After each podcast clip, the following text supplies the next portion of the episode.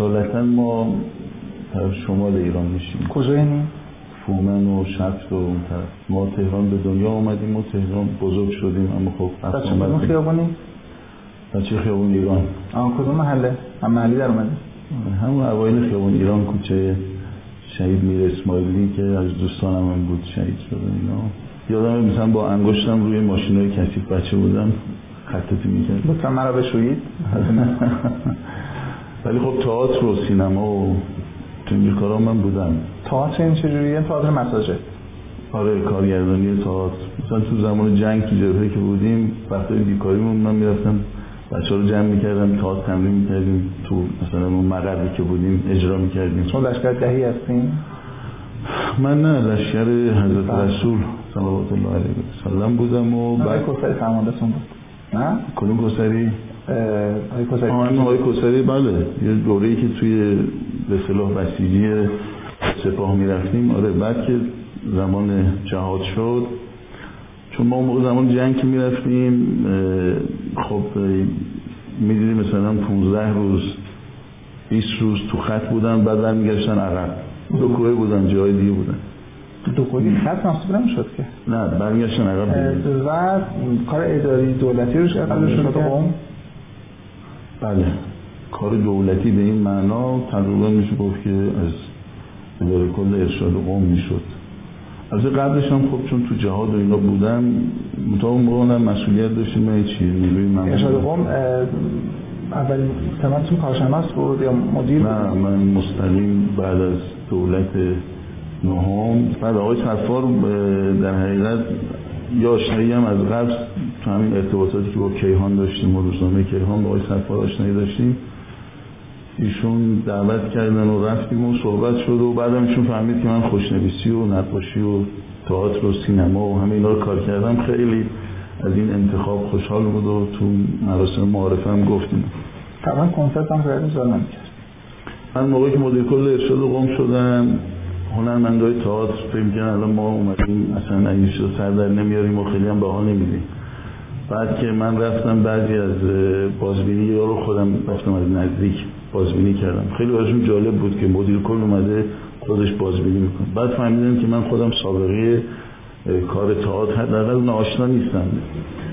همینطور بچه های شعر و خوشنویسی و اینها خب براشون خیلی جالب بود. موسیقی رو به همه اینا من پرداختم. تو دوره مدیر کلی ارشاد مادر قوم به همه اینا پرداخته شد. ولی ما موسیقی رو ترویج نمی کردیم برنامه موسیقی در قوم برگزار شد. بدون به اصطلاح سر صدا و ترویجش اونم موسیقی سنتی بود نه این چیزی که اتفاق افتاد با این ابزار آلات و اینا. و خیلی محدود بود. خیلی محدود بود. خب من می‌دونستم که دیگه در حدی که واقعا اشکال شرعی نداشت. حساسیت های علما رو من کاملا درک می‌کردم در جریان بودم. چیز شده اکرام نه من در دوره‌ای که در مجلس آمدم بعد شورای اکرام که می‌خواست تعیین بشه به خاطر هم آشنایی که داشتم و اینا پیشنهاد دادن از اون دوره بود. نه به دلیل نمایندگی شخصیت حقیقی عضو شورای اکران شد در حقیقت. شخصیت شما که در حوزه سینما کار حرفه‌ای نکرده بود. نه ولی طبق آینامه‌ای که دارن دو تا روحانی باید عضو شورای اکران باشن. ما دو دوره ریاست جمهوری مهم داریم که یک دوره دوره ریاست جمهوری هاشمی که بیشتر متمرکز بود بر حوزه اقتصاد البته تاثیرات فرهنگی خودش هم داشت. یک دوره هم دوره جناب خاتمی که بیشترین تجلیش در حوزه سیاسی فرهنگی بود. در این دو دوره شما چه می‌کردید؟ زمان آقای هاشمی خب طبیعتا اختزاع سن و سال ما شاید برخی از اقدامات نبود. ولی اینطوری نبود که مثلا خب ما ساکت باشیم. اگه یادتون باشه همون ایام اعتراضاتی می‌شد تجمعاتی بود. خب یک طرف قومش یکی از کسایی که نقش داشت ما بودیم. در به چه چیزی؟ همون ایام بحث فایده که پیش می آمد بحث نکاتی که دیگه پیش می آمد البته نمی‌خوام سواری این حرفا؟ نه کلیتش. مشخصا نه چون بعد نمی‌خوام قاطی بکنم با جریان انصار حزب که در تهران بود. مثلا اون موقع من نمی‌دونستم انصار حزب کیه. خب اعتراض هامون یکی بود ولی هیچ ارتباطی ما نداشتیم با انگیزه هاتون فرق می‌کرد. آره انگیزه ها فرق می‌کرد شدت و عدتش فرق می‌کرد. و نوع نگاه فرق می‌کرد. خب تو قوم هم مثلا گاهن اعتراض می‌شد تجمعی می‌شد. در دوران برامون اینا مهم بود. در دوران آقای خاتمی نه. در دوران آقای خاتمی بیشتر شد. من البته دوران دو سال اول آقای خاتمی اصلا ایران نبودم. همون آفریقا بودم و خب از اونجا هم پیگیری می‌کردیم دنبال می‌کردیم. بعد که برگشتم ایران سال هفتاد و هشت بود. اواخر هفتاد و هشت ما برگشتیم و شیش رفتیم قبل از انتخابات.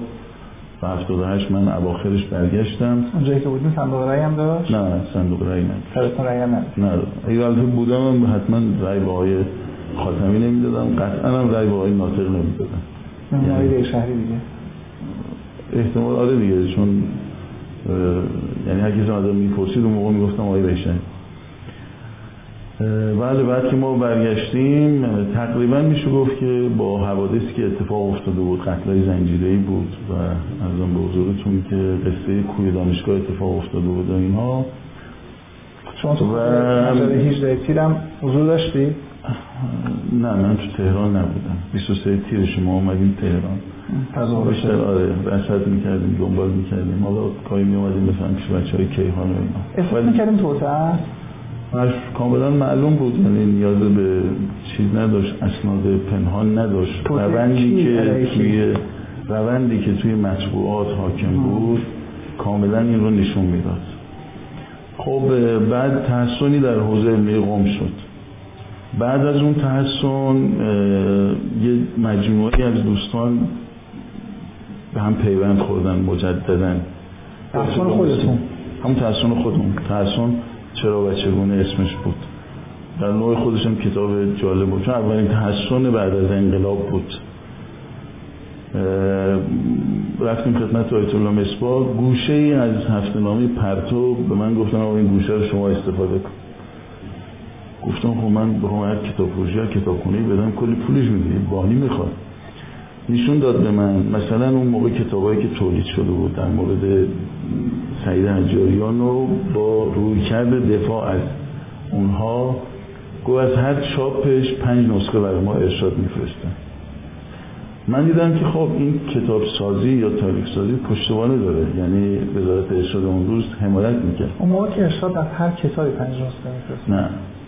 نمونهش دارم میگم. حالا این یه نمونه اونقدر که من روی این موضوعات کار کردم بر اساس مستندات آشکار نه مستندات پنهان. اصلا نه بولتن میخوندم الان بولتن نمی‌خونم. الان اگه ما بولتن بیاد دفترم درش باز نمیشه. دوستان تعجب می‌کنن.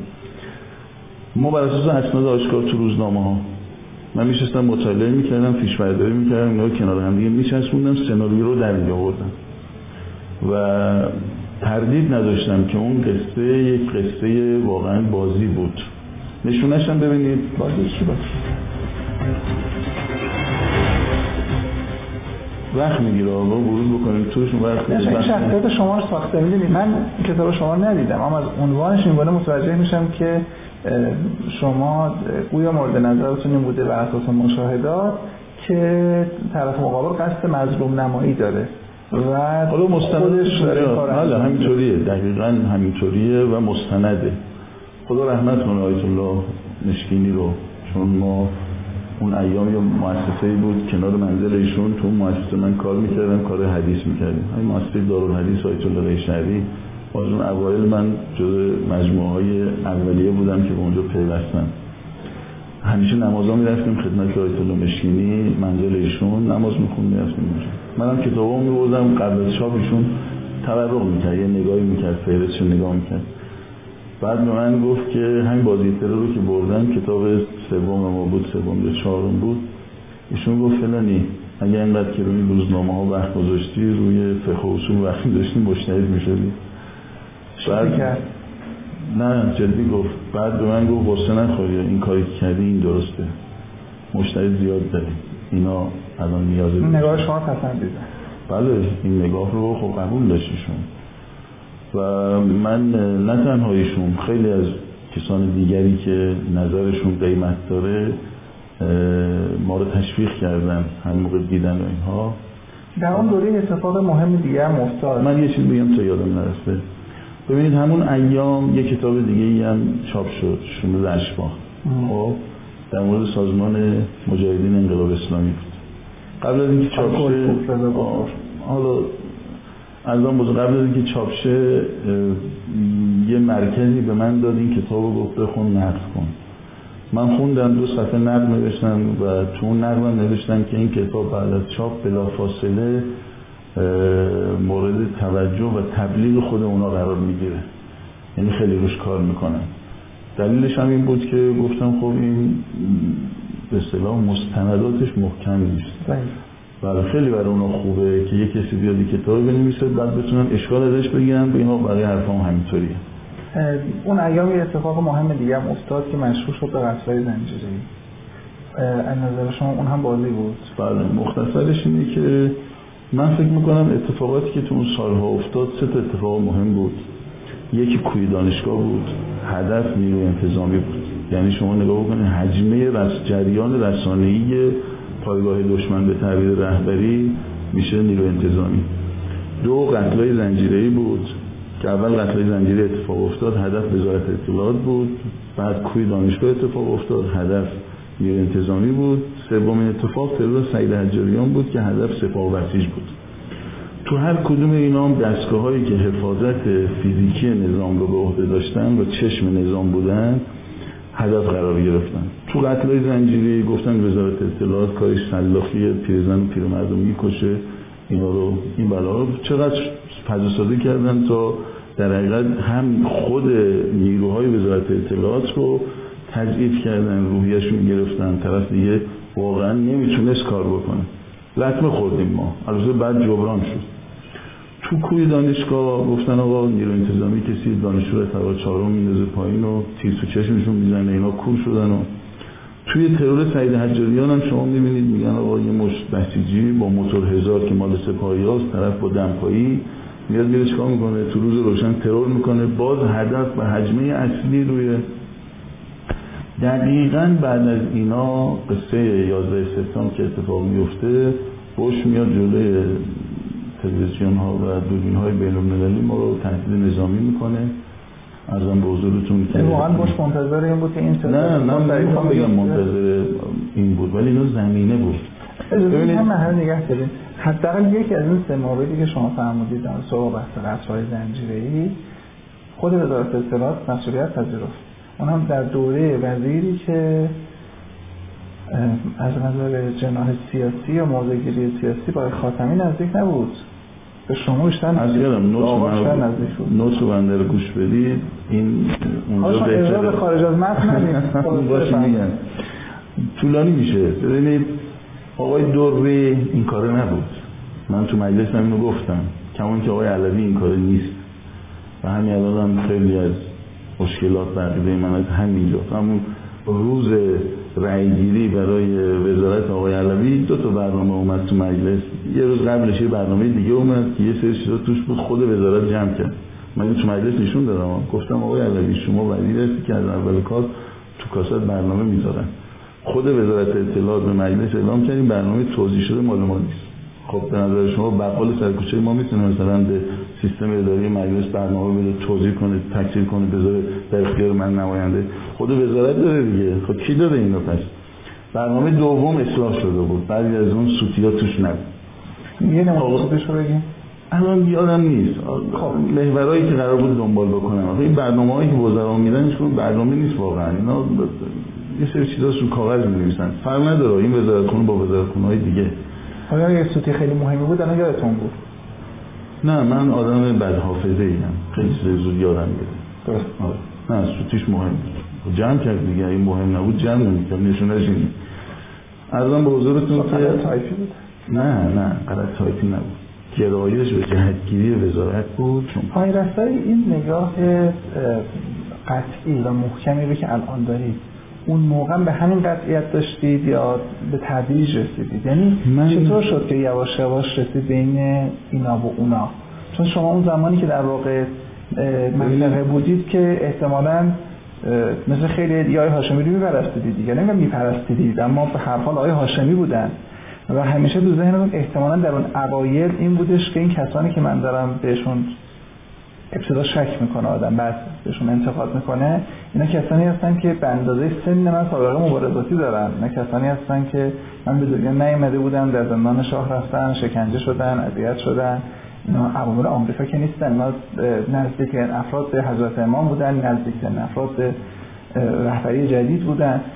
از کجا در واقع این احساس کردین که اینا و اونا داریم و تازه حق با اونا نیست با اینا؟ با اینا اونایی که شاید مثلا الان از این صحبت شما مخاطب تلقی پیدا بکنه یه چیز دیگه است. چپ و راست و حالا اصلاح طلب اصولگرا که بعد از 77 درست شد. اون موقع چپ و راست بود و اینا. اون موقعش هم ما اینا و اونا برامون نداشت. یعنی از می‌کنم موقعی که خاتمی رأی نیاورد ما خوشحال شدیم. ولی بیشتر از اون خوشحال شدیم از اینکه آقای ناطق رأی نیاورد. چون قبول نداشتیم.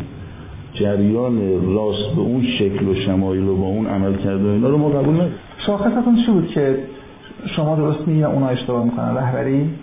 برای من آره.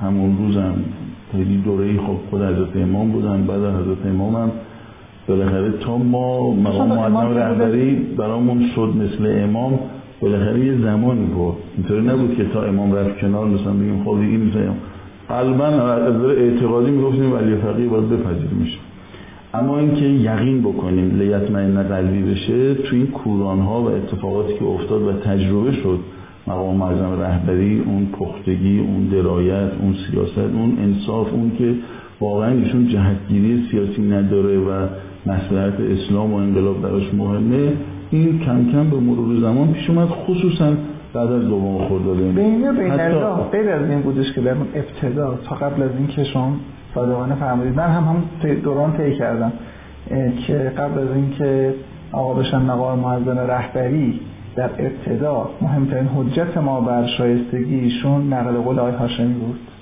نه برای من نبود. این از نظر حضرت علی اگر که آقای هاشمی در اون مجلس در اون با اون فشاری که در مجلس خبرگان رهبری بود و نظرها بیشتر به سمت رهبری شورایی بود و این حرفا محکم نیامده بودن نقل بکنن حضرت امام که ایشون نظرشون در واقع مقام معظم رهبری هستند و ضمن اینکه برای سالها پنهان کنند که امام خود ایشون رو هم شایسته رهبری دونستن باز هم ایشون رهبر می‌شدن. باز هم آقا رهبر می‌شدن نه اینکه کی رهبر می‌شد که من که نشی نداشتم توش. من که تو خبرگان نبودم. اما اینکه در نگاه ما چجوری شکل می‌گرفت برای شما آقای هاشمی موضوع نبود. مقام معظم رهبری مثلا یه آدم پنهان و ناشناخته ای نبود که یه آدم شناخته شده ای بیاد ما معرفی بکنه برای ماها. ما همون که آقای هاشمی رو دیده بودیم از اول انقلاب کنار امام خب مقام معظم رهبری هم دیده بودیم انصاف اینکه ما هاشمی بیشتر دیده بودیم. شما شاید ما خیلی چون این یادتون باشه حضرت امام در همون ایام سر ماجرای سلمان رشدی یک بار با اتاب و علنی فرمودن که شما مثل اینکه خودتون هم فقیه رو متوجه نشدید. نقل مضمون عرض می‌کنن درسته همه اینو درسته عرض می‌کنم. اما با آقای هاشمی ما شما چنین اتابی رو یادمون نمیاد. مشابه چنین اتابی رو. خب آقای هاشمی شاید مواضع این شکلی نداشتن. توی اون ایام بیشتر آقای هاشمی اتاب می‌کرد به امام. بعدا تو خاطراتشون ما دیگه امام چرا قبول داشته آقای هاشمی که قبول داشتن ببینید آقای هاشمی برای من اینطوری نیست که اون نگاهی که الان دارن مثلا اون روزم داشتم قطعا اینطوری نبود. فرق آقای هاشمی. اصلا ما تو زمان جنگ از جبهه می آمدیم می‌رفتیم نماز جمعه آقای هاشمی واقعا روحیه می‌گرفت. خب پایه اجتماعی گوش می‌کنیم. من یادم ما تو کربلای چهار شکست خورده بودیم. ولی آقای هاشمی یه جوری تو خطبه صحبت می‌کرد که خود ماها مثلا می‌دونستیم که تو کربلای چهار شکست سنگین خوردیم بودیم. پس اون شکست نخورد حتما اون, اون ویژگی ها بود. و من همیشه گفتم آقای هاشمی نمیشه باید چوبون آقای هاشمی قبل از انقلاب آقای هاشمی شکنجه شده آقای هاشمی شورای انقلاب آقای هاشمی داخل مجلس آقای هاشمی توی ارزم به حضورتون شورای جنگ و نقشش در جنگ. بعد می‌رسیم به آقای هاشمی دوره ریاست جمهوری اول دوره ریاست جمهوری دوم. بعد می‌رسیم به دوره‌ای که فرزندان آقای هاشمی بزرگ شدن و آفرین میشن در زندگی آقای هاشمی. هر کدومش یه مقطع است. آقای رسایی بذاریم آقای هاشمی به کنار. بپردازیم حالا می‌خوام بگم نه این فقط بگم که ناقص نمونه. انتقادات اصلی ما به آقای هاشمی آقای هاشمی اخیره. بله آقای هاشمی حتی می‌تونم بگم در دولت نهم هم نیست. چون حالا گفتیم بالاخره آقای احمدی که همه چیزش نیست که الزاما درست باشه. آقای هاشمی هم شکست خورده طبیعی یه سری انتقاد می‌کنه. مشکل اصلی خود من با آقای هاشمی بعد از فتنه 88 آقای هاشمی رو کنار. من میگم که اصلا بگین سعید حجاریان دیگه بهزاد نبوی آرمین. بله نه مصطفی اینا اینا کسانی بودن که به لحاظ رهبران نبودن اما به لحاظ بدن کارشناسی اینا نگاهاشون تغییر کرده بود. بعدم ببینید تو همین فتنه سال 88 یه جلسه دانشجویی بود. که بیشتر علمی بود و یکی از این دانشجو بحث فتنه 88 رو باز کرد. که مقام اعظم رهبری میگه من نمی‌خواستم تو این جلسه در مورد این موضوع صحبت کنم ولی چون ایشون گفته من میگم بعد ایشون میگه من پیغام دادم به بعضی از این آقایون گفتم این چی اتفاقی که داره میفته و شروع میشه رو شما شروع می‌کنید. ولی بعدا دیگه کنترلش از دست خودتون خارج میشه. خیلی از این آقایون تلقی و تصورشون این نبود که مثلا سال 78 در کوی دانشگاه موضوع مثلا اینطوری خواهد شد. شاید فکر می‌کردم مثلا با یه فشار سیاسی می‌تونن امتیاز بگیرن از طرف مقابلشون. تام که آقای فقیم کوتاه اومد. سال یعنی سال بعد از 18 تیرشون در سخنی که صحبت کردن سخنشون مداراجویانه بود. شاید هم یک مقدار پوزش خواهانه من چنین احساسی ندارم. بالاخره اون آقا تو سال 88 هم ولی آقا تو سال 88 آقا سال 88 خیلی محکم اومدن. سال 78 ایشون توی ماجرا 18 تیر موضوعشون بودش که اشتباهاتی شده خطاهای بزرگی شده باید برطرف بشه. نه خب تو رسه کوی بود دیگه بله برخورد با دانشجو. بله. الانم تو کنریزایی کهشون گفت همین گفت. این نبودش که سال 78 آقا به لحاظ ساختار تشکیلاتی که در داخل نظام بودش مثلا اطلاعات سپاهی نبود. بعد بعد از دوره آقای هاشمی پایگاه ها خل اصلاح شده بودن پایگاه های بسیج. بسیج به حاشیه رفته بود. داشت توی اتوبان تهران قم درخت میکاشتش سرشماری میکردش. عملا از اون موقعیت امنیتی خودش خارج شده بود. اما در سال 88 آقا حالا یک توان خارج از دولتی به لحاظ امنیتی و نظامی و داشتش که بهش تکیه بکنه؟ بی تاثیر قطعا نبود. بالاخره راه اندازی مجموعه اطلاعات سپاه و خب بالاخره یک مجموعه یه بازوی دیگه ایه. مهمترین مشکل این دوستان شما در حقیقت دوستان شما که نیستن دچار یه بیماری شدن. چی بود؟ اون بیماری این بود که تلقیشون از مردم از رفتار اجتماعی و سیاسی مردم تلقی غلطی بود. یعنی چی؟ ببینید مردم کم کم با صندوق ها قهر کردن. از کی بیشتر این شروع شد؟ از دولت دوم آقای هاشمی. خب دولت دوم آقای هاشمی هم رأی آقای هاشمی به صورت نسبی کاهش پیدا کرد هم میزان مشارکت کاهش پیدا کرد. اما در دوم اولا بالا. نه. دول دولت دوم آقای هاشمی این مسئله. بله. اولین بیمار خود آقای هاشمی شد. چی شد؟ آقای هاشمی تلقیش این شد که قهر کردن مردم با صندوق به دلیل اینکه مردم از انقلاب خسته شدن. از شعارهای انقلابی خسته شد از اخلاق پنج از همون جام آقای هاشمی دچار دگردیسی شد. یه اختلاف نظری هم با مقام معظم رهبری آقای هاشمی پیدا کردن. سر بحث چی؟ بحث این که آقای هاشمی خیلی مایل نبود که تو بوق بشه موقع انتخابات ها که مشارکت بره بالا. چون نشون می‌گفت که مشارکت وقتی میره بالا خروجی صندوق از دست ما در میاد. اگر ما مشارکت رو معمولی نگه داریم همین متدینی و حزب الله و چیزن بیان و اینا معمولا با یه گوشه چشم و اینا مثلا اگر اشاره بکنیم بهشون که به کی رأی بدید به کی رأی میدن ما هم دموکراسی رو داریم چون واقعا دموکراسی نه تقلب نه مشکلی توش هست. همین که صندوق مدیریت میشه. بالاخره کشور میفته دست کسی که فکر می‌کنیم بهتر می‌تونه اداره بکنه. بعدا می‌گفتن خب بالاخره من و شما که کنار امام بودیم حالا اینا یه پیازداغایی که من دارم می‌زنم من مثل یه کارگردان میرم عمق فکر طرف رو می‌خونم.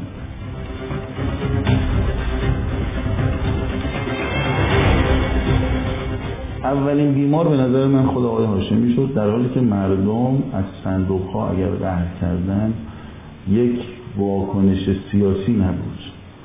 بلکه اتفاقا عملکرد دولت آقای هاشمی رو وقتی دیدن وقتی دیدن فاصله طبقاتی زیاد شده وقتی دیدن مسئولینی روی کار آمدن که جنسشون از جنس مردم نیست. مردم از نبود و نمی‌دونم تحریم و اینا به من سخت هست ولی برشون قابل تحمله. اما وقتی می‌بینن تبعیض هست دیگه این برشون قابل تحمل تحریم تو نبود که در دوره آقای هاشمی کمتر شده بود. تبعیض بیشتر شده بود. خب بالاخره ببینید ما از اول انقلاب تا الان همیشه این مشکلات رو داشتیم به دلیل ایدئولوژی که داشتیم. خب حالا مردم اون موقع به نسبت امروز نمیگن به نسبت همون روز خودشون. می‌دونن این مشکلات هست ولی یه طیفی حاکمن که عروسیاشون فرق داره. خونه هاشون فرق داره خورد و خوراکشون فرق داره لباس پوشیدن بچه هاشون فرق داره آداب اجتماعی بچه هاشون فرق داره.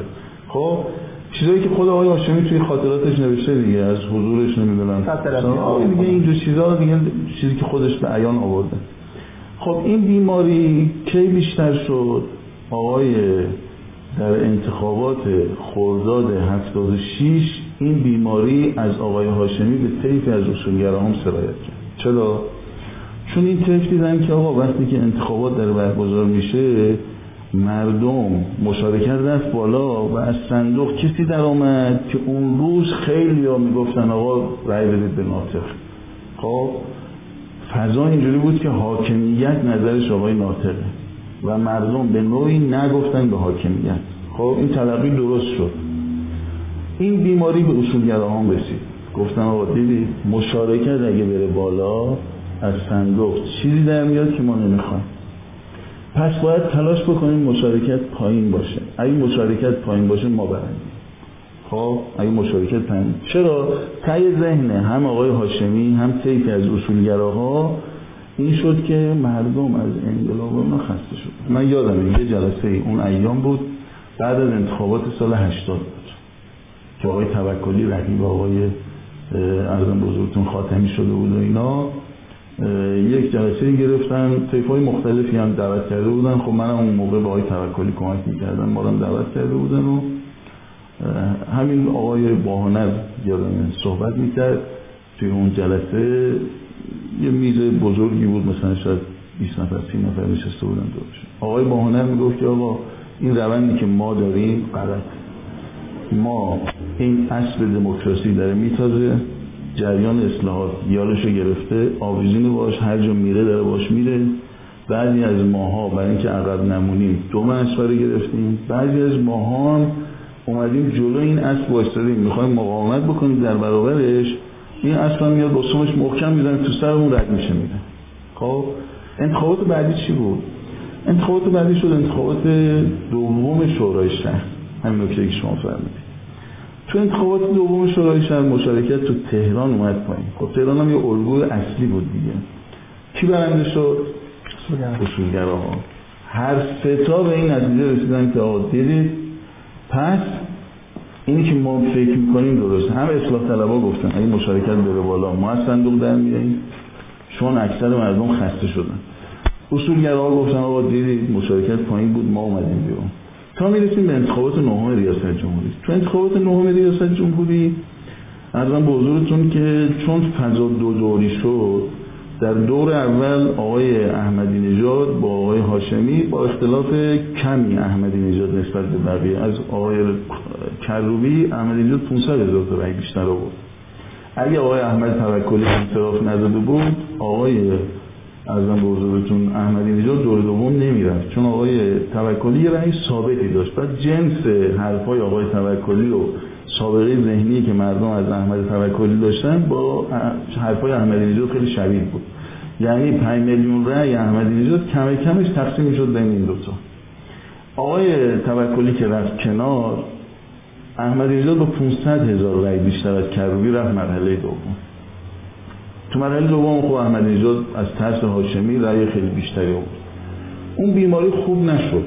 به دلیل اینکه باز مشارکت تغییر جدی نکرد. به اضافه اینکه فضا به خاطر دو دور شدن و تکسر کاندیدا معلوم نبود.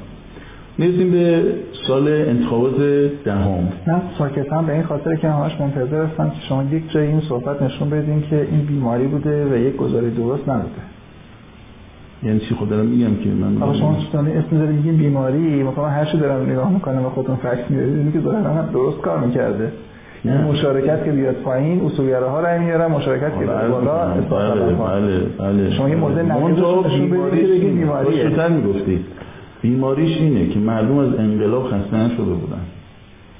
نه در انقلاب صحبت نمی کنیم در رابطه با یک نه در رابطه با یک گزاره داریم صحبت می‌کنیم. ببینید دو جناح. ببینید شما نگاهتون این است انقلاب مال اصولگراها اصلاح طلب ها مال ضد انقلاب از نظر من هر دو فرزندان انقلاب حالا شما که اینجا الان گفتگو نمی‌کنید من دارم گفتگو می‌کنم. من نظر خودم رو باید تبیین بکنم بگم. نظر شما اینه من محترم میشمرم ولی اصلاح طلبا به دلیل عملکردشون نشون دادن. که متاسفانه اینجور که شما میدین ضد انقلاب خب یه اکثریتی ها یا اقلیتی هم توشون نه واقعا پایبند. ببینید در حالی واقعا اینطوری نبود. مردم از تبعیض خسته بودن. مردم از تا یه جایی هم کار آقای خاتمی اینا گرفت به دلیل اینکه اینا اومدن مردم رو مخیر کردن بین دین سخت و آسان. ببینید اینا تو کار عملیات روانی که انجام دادن رو مردم رو توده هایی بود که ما یه دین سخت داریم یه دین آسان داریم. و شریعت سهل و سمحه داریم یا شریعت اصلا همه اینا قرارات های مختلف از دین به خاطر این گفته شد. چون اگه نمی گفتن قرارات های از دین مختلفه که نمی‌تونستم بگن یه دین سخت داریم یه دین آسان. گفتن قرارات های مختلف داریم که میگن دین سخت و آسان داریم. توهم توته به خاطر همین بود گفته می‌شد. مردم هم به صورت طبیعی قل می‌خورن به سمت دین آسان. طبیعت مردم در که دین نه سخت نه آسان. دین اگر شما بپذیری عمل بهش بکنید عادت بهش می‌کنید برات آسون میشه. خانواده های متدین الان با حجاب مشکلی نداره. ولی خانواده ای که از اول خودشو بر اساس این تربیت نداده سختشه. چادر که بذاره سرش می‌تونه کیف بگیره دستش. خب؟ می‌خوام بگم که تا یه مدتی مردم واقعا مخیر شدن تا کنفرانس برلین. کنفرانس برلین که آقای لاریجانی همین آقای لاریجانی که الان حمایت ازش می‌کنن ایشون وقتی این کنفرانس برلین رو مثلا آقای لاریجانی صحبت می‌کنیم بعد بگیم مثلا امروز یعنی فردا ممکنه که یک دیدگاه دیگه داشته باشه ایشون آقای لاریجانی نمی‌دونم ولی بالاخره آقای لاریجانی الان آقای لاریجانی امروز نیست. این اون چیزی که مسلمه برای من. پخش کنفرانس برلین سبب شد که مردم متوجه شدن که این بحث تخییر بین دین آسان و دین سخت نیست بین دینداری و دینیه. همین مردمی که دین آسان رو در برابر دین سخت انتخاب می‌کنن اگر مخیرشن بین دین سخت دینداری و بیدینی دینداری رو انتخاب می‌کنن. از همونجا فروکش کرد و کم کم مردم اعتماد پیدا کردن به جریان اصولگرا. شما اونجا نقش مردم رو چجوری ارزیابی کردین؟ چون انتخاباتی برگزار نشدش که. کجا؟ بعد از ماجرای کنفرانس برلین. یعنی از کجا متوجه شدیم که مردم این احساسو کردن؟ خب دیگه ببین آره من دارم تحلیل می‌کنم. میگم اون باعث شد کم کم مردم به این سمت خود خود اعتماد کردن. اعتماد اصلی مردم در انتخابات دهم ریاست جمهوری بود. زمانی که آقای احمدی نژاد در دولت نهم موفق عمل کرد. رفت تو مویرگای جامعه رفت تو رگاش نرفت با مسکن مهرش با کاراش با ارتباطی که با مردم برقرار کرد نفوذ کرد همه یعنی مردم واقعا طعمش رو چشیدن. حالا اون رأیی که آقای احمدی در انتخابات دهم آورد به من یک رأی واقعی و مبتنی بر دموکراسی بود ولی خود همین آقای احمدی نژاد هم از انتخابات دهم به بعد دچار این بیماری شد. من رفتم تو نهاد ریاست جمهوری پیشش یادم اون ایام بحث هدیه تهرانی و مشایی میشست پیش هدیه تهرانی و نمی‌دونم بحث کوروش و داری شاید این حرفا خیلی باب شده بود. بهشون گفتم نه رابطه با اسرائیل که نه مردم اسرائیل غیر از اسرائیل خود اسرائیل هستن و فیلم من با آقای احمدی گفتم آقای احمدی چرا مشایی حرفا رو میزن ما شما مثلا بالاخره بهش تذکر نمیشه بگید چرا؟ آقای احمدی نژاد گفت که فلانی ببین ما حزب الله ها چقدر؟ 4 میلیون 5 میلیون 6 میلیون کسانی که سفت پای نظام هستن خونشون میدن. همه مردم دوست دارن نظام ها ولی کسایی که خون بدن جون بدن هزینه بدن برای نظام و طول تاریخ اینطوری بوده گفت 6 میلیون که نمیشه. ما باید کاری کنیم. اون 13 میلیون بیاد تو سبد نظام. من بهشون گفتم که اشتباه شما همینه. اون 13 میلیون که بیرون سبد نظام نیست. اون 13 میلیون.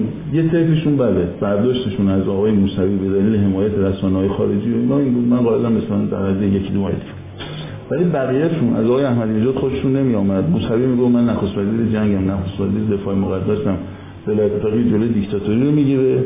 اون از اون خوششون نمیاد به این بدن اونم داخل سبد نظام بود. به اضافه اینکه بهشون گفتم شما داری 13 میلیون میاری تو سبد نظام 25 میلیون داری می‌کنی بیرون. با همون نگاه خوده علاوه بر همه اینا گفتم آقای احمدی نژاد از اول انقلاب نه انقلاب از اول اسلام هزینه رو دوش یه اقلیت بوده.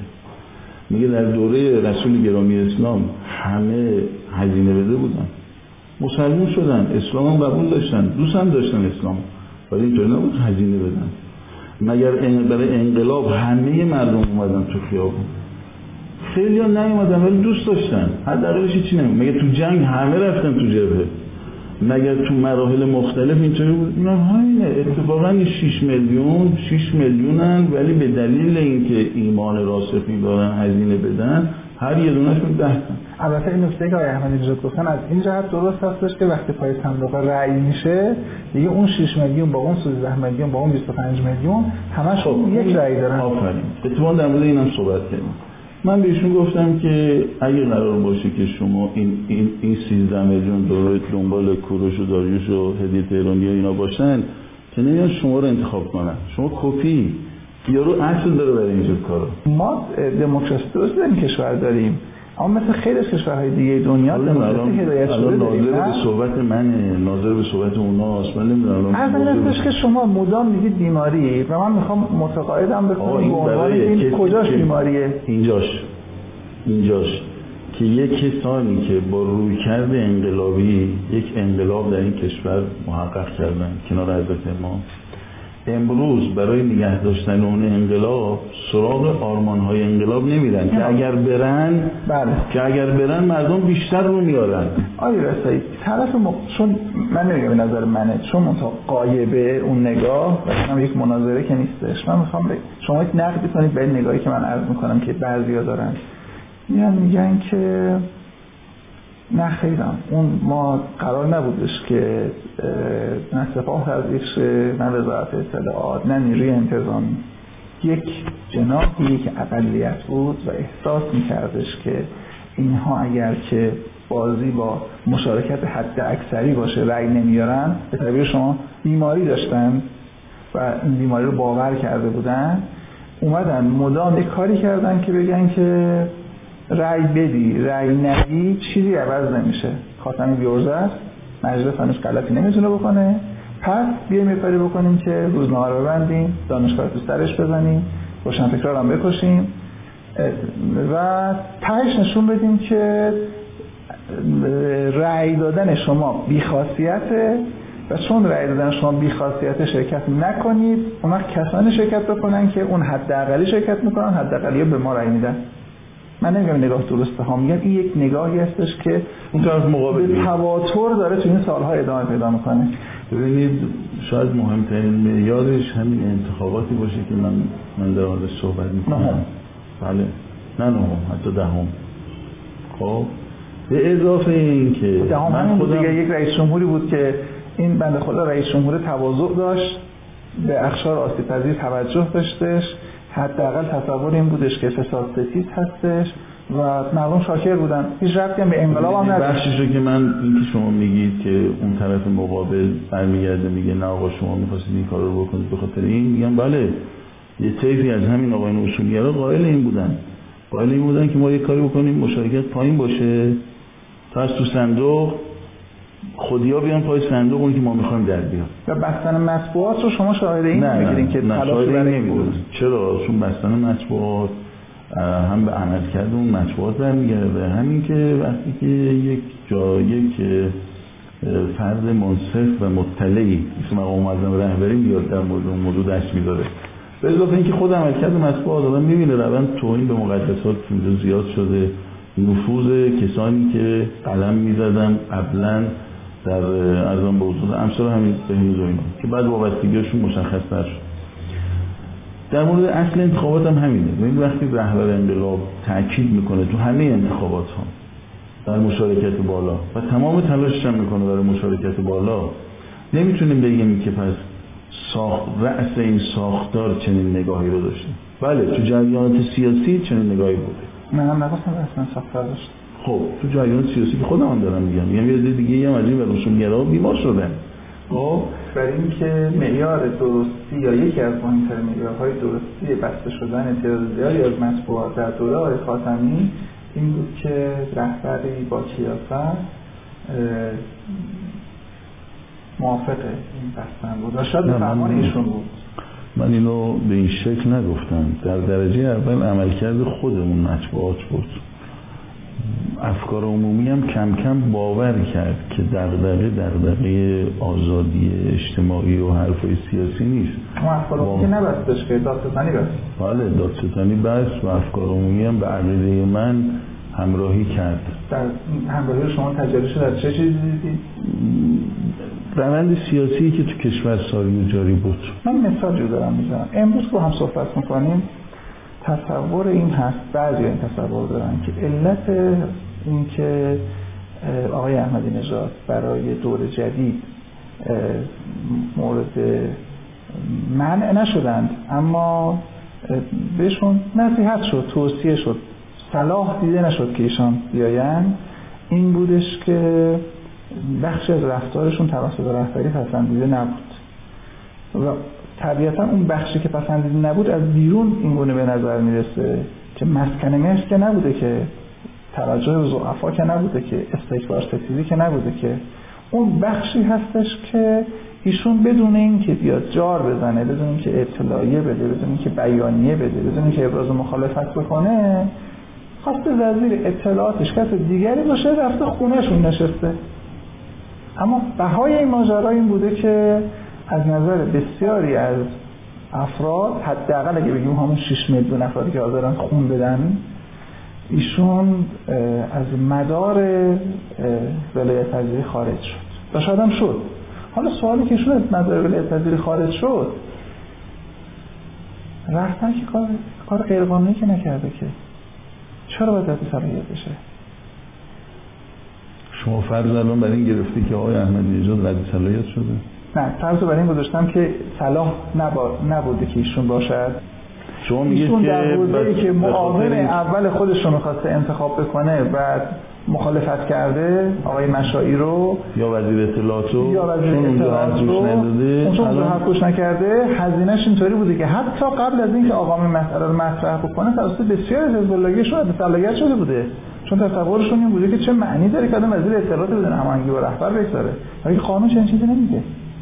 خب به این سوال یا این نکته شما چند تا اشکال وارد اولا الزام قانونی در مورد وزرا همونطور که شما میفرمایید خب معمولا این وزرا رو خود رؤسای چون جایگاه حساسی هستن هماهنگ می‌کنن برای اینکه بهتر بتونن کار بکنن. خب اینطوری هم نیست که رهبری امر و نهی کنه. حداقلش بنده در مجلس بودن در دو دولت حضور از جی که اینجور چیزا هم اطلاع داشتم نه گزینه های مختلفی رو مطرح می‌کردن تلاش می‌کردن ببینن مثلا نگاه رهبری نسبت به کدوم یکی از اینا کم شاید می‌تونم بگم به جرئت موردی پیش نداره که ایشون مثلا با یه حالت امر و نهی برخورد بکنه.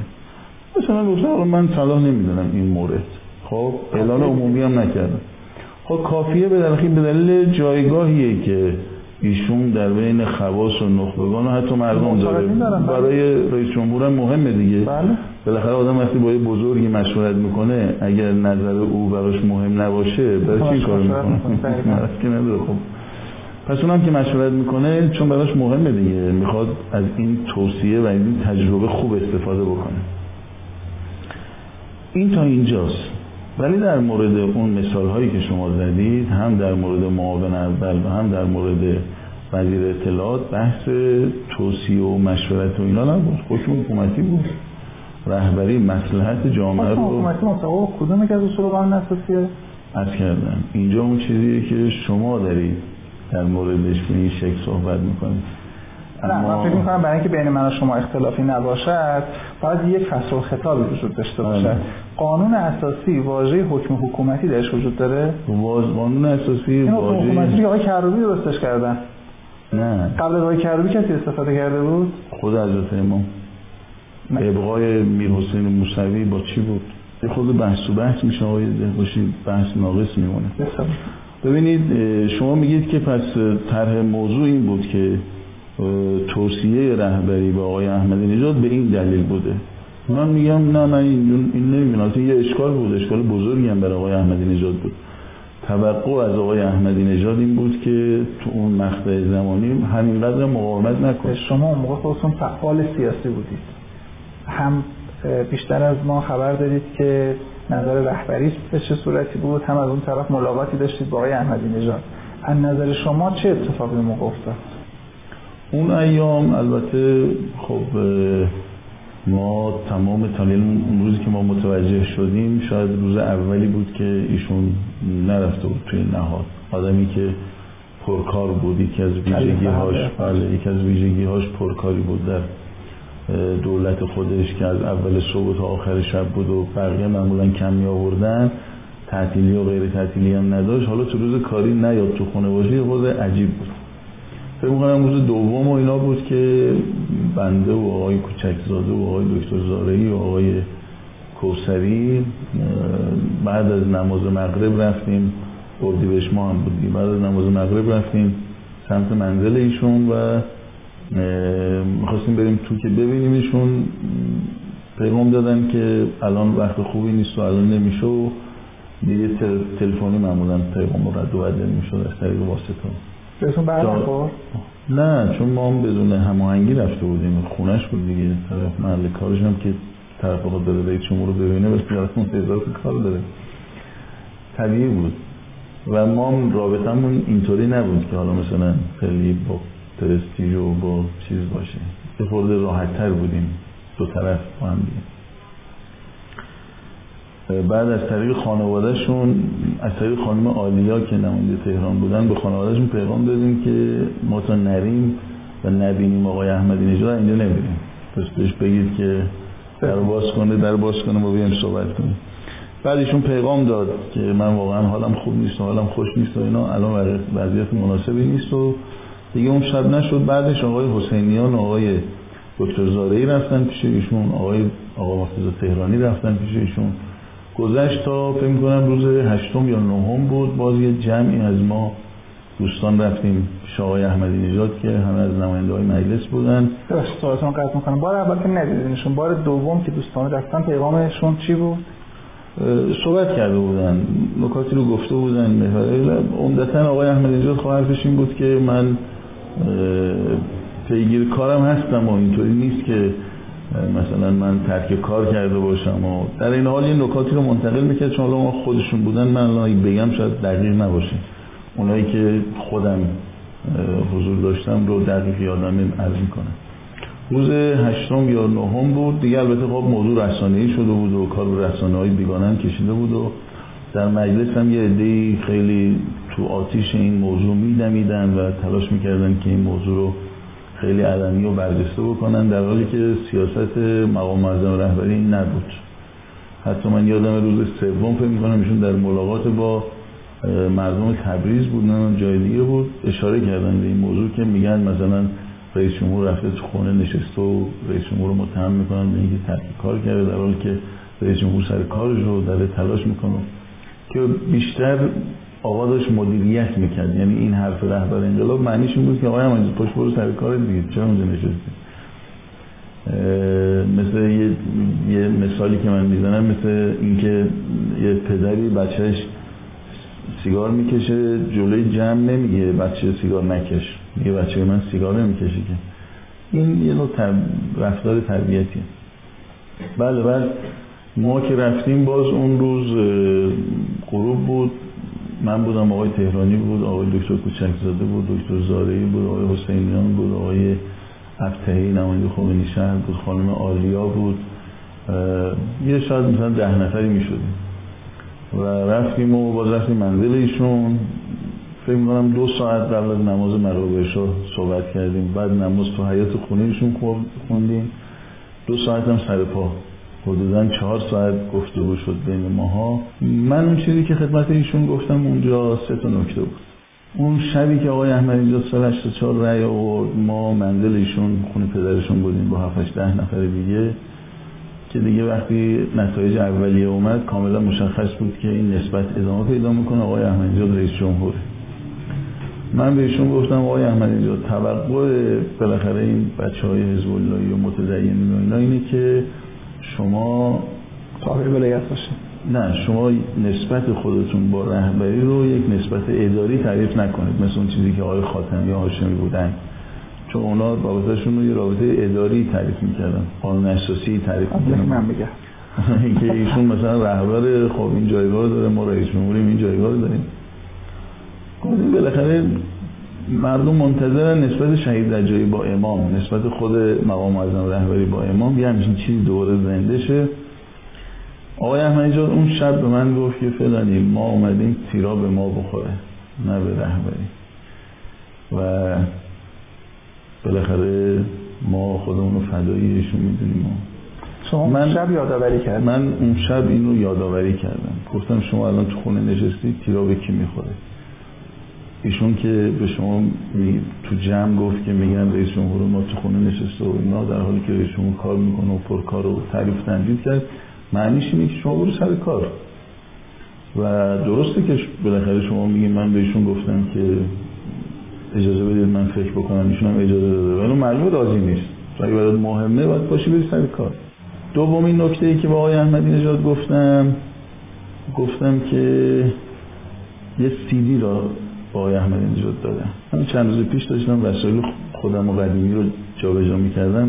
این سیدی رو گم کرده بودم یا پیداش کردم. دوباره بازبینیش کردم. خب معلوم بود یهو میان پشت دور جلوی دوربین و تعریف و تمجید و اینا. حتی بعضیشون میگن آقا ما دیگه کار به موسوی نداریم. موسوی رو ولش کنیم همه باید بریم پشت آقای احمد میزن من بهشون گفتم آقای احمد اینجا شاید فرصت نکنن دوستان دفتر و اینا و حواسشون هم نباشه. ولی که همچین چیزی رو به شما بدن. من اینو تهیه کردم این نگاه بکنید. و قرآن میگه لن ترضا انکل یهود و لن نصارا حتی تتبع ملتم نکته سوم که گفتم بهشون گفتم که خب شما الان که بالاخره به قول خودت تو خونه نشستی داری فکر می‌کنی یا دورکاری داری می‌کنی برای این باید حجت شرعی داشته باشی شما آدم متدینی هستی. آدم متدین برای رفتارهاش حجت شرعی می‌خواد. حجت شرعی هم یا باید امام معصوم به شما داده باشه یا نایب هم. اگه بگه امام معصوم بهم گفته که ما می‌زنم به دیوار. چون خودشون گفتن اگر کسی ادعای چنین کسی با ما ارتباط داره بزنید به دیوار. در دوره غیبته.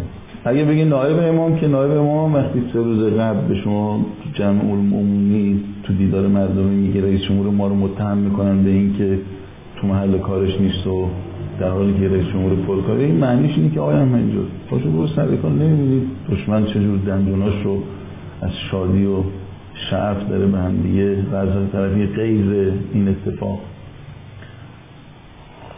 فکر می‌کنم خیلی این صحبت ها موثر بود. چون در طول مدتی که من صحبت می‌کردم آقای احمدی هم دستش روی صورتش بود و و تنها جوابی هم که داد گفت که شما من نشناختید. شما فکر می‌کنید مثلا من یه آدمی هم که انقلاب و اینا برام مهم نباشه و بیام اینجا کاری بکنم که به نفع ضد انقلاب بشه یا مثلا من با رهبری من جایگاه رهبری برام کاملا مشخصه و همون نسبت داره و همون رابطه داره.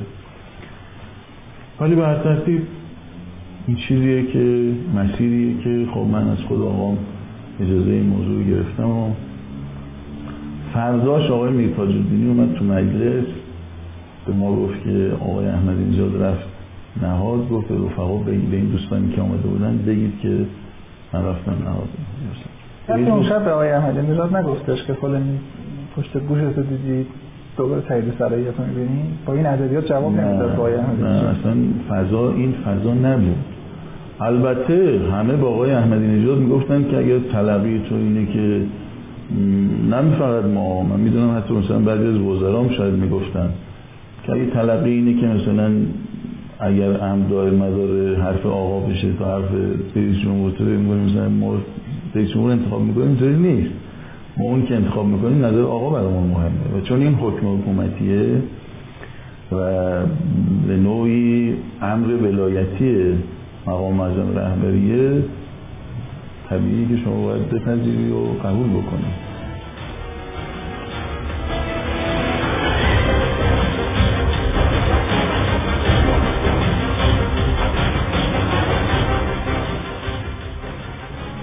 برسیم سراغ ماجرای دوم اگر اجازه بفرمایید. پس فرمودید که این نبود. نکته دوم که شما فرمودید این حوادث اخیر یا توصیه رهبری ناظر به این اتفاقات بود. وقتی خود حضرت آقا در بیانشون که فرمودن تو درس خارج که علت این توصیه رو هم که ایشون تاکیدم کرد که من امر و نکردم. صحبت شد منم نظر خودم رو توصیه خودم رو که حالا بعدا اون چیزی که من شنیدم با آقای قالیباف هم چنین توصیه ای سال 88 شده بوده. با آقای هاشمی رفسنجانی سال 84 چنین توصیه ای شده بوده. آقای هاشمی البته گوش نداد. کاندیدا شد سال 84 ولی آقای قالیباف کاندیدا نشد.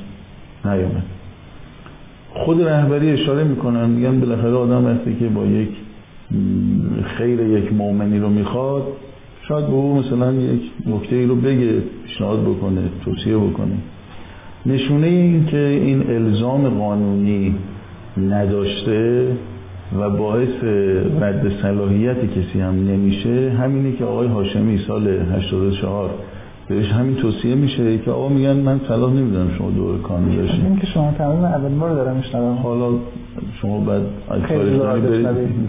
نه حالا سوال بکنید از بقیه و اینا. اما یه ذره برگردیم عقب نه نه شما وسط بحث یه نکته دیگه مطرح می‌کنید ناقص میمونه حرف بله، خب این نشون میده که پس این واقعا توصیه است. برخلاف مورد وزیر اطلاعات یا برخلاف بحث معاون اولی آقای مشایی که اونا توصیه نبود. اونا کاملا معلوم بود یه امر حکومتیه مثل نامه‌ای که آقا به مجلس ششم نوشتن که قانون مطبوعات صلاح نیست که تو دستور قرار بگیره به برادر بزرگوار چه کسی؟ نظام جمهوری اسلامی رو در زندگی کرده و آشنایی هستش. آشنایی داره و میپذیره که سخنی که رهبری پشت بلنگو گفته و توصیه بعدا در جایگاه احراز صلاحیت برای شورای نگهبان حجت نیست. اون روز که آقا پشت بلنگو گفت که بار اول نبود بار اول خصوصی گفتن همون هم که آقای احمدی تو نامش نوشت که همون موقعی شما گفتید بندم گفتن من این توصیه شما رو میپذیرم و شرکت نمی‌کنه. خب؟ بعدش مسافرت رفت. مسافرت رفتی نداشت. تو صحبت آقا این نیست که من به شما گفتم مسافرت نرو. هست؟ نیست. ارزم به حضورتون که البته این بوده که سفرها این سفرهایی که شما میری شایبه انتخاباتی پیدا می‌کنه حتی اگر خود شما نخواهید و من توصیه اینه که اصلا شما کاندیدا نشید به خاطر اطلاعی که من دارم. آقا نگفتم ولی اطلاعی که من پیدا کردم از همین بله. بعد اونجا خود حضرت آقا اشاره می‌کنن به این که دلیلش اشاره می‌کنم که من مخالف اینم که این دو قطبی شکل بگیره. چند تا نکته اینجا مطرح میشه؟ من یک سوال کنم. انتخابات یه قطبی هم داریم؟ همین ما همین بگم که آیا انتخابات یه قطبی داریم؟ بالاخره هر انتخاباتی بشه دو نفر نهایتش اینه که رقابت میشه بین دو نفر اصلی و بقیه میشن فرعی حالا یا نزدیکتر به همه یا دو قطبی که مقام معظم رهبری داره میگه این دو قطبی رایجه در هر انتخابات ها رقابت میشه این نیست. چه؟ ادامه که بقیده من ها این نگاه من برداشت من. ادامه کشمکشی که در سال 88 اتفاق افتاد و اون زخم ایجاد کرد که به عقیده من تقصیر کارش آقای احمدی نژاد نبود. حالا یه چیزی هم میبندن که آقای احمدی نژاد اومد گفت که نمی‌دونم اینا خس و خاشا کنیم در حالی که تلویزیون هم پخش کرد خود من هم اون روز تو میدون ولیعصر بودم.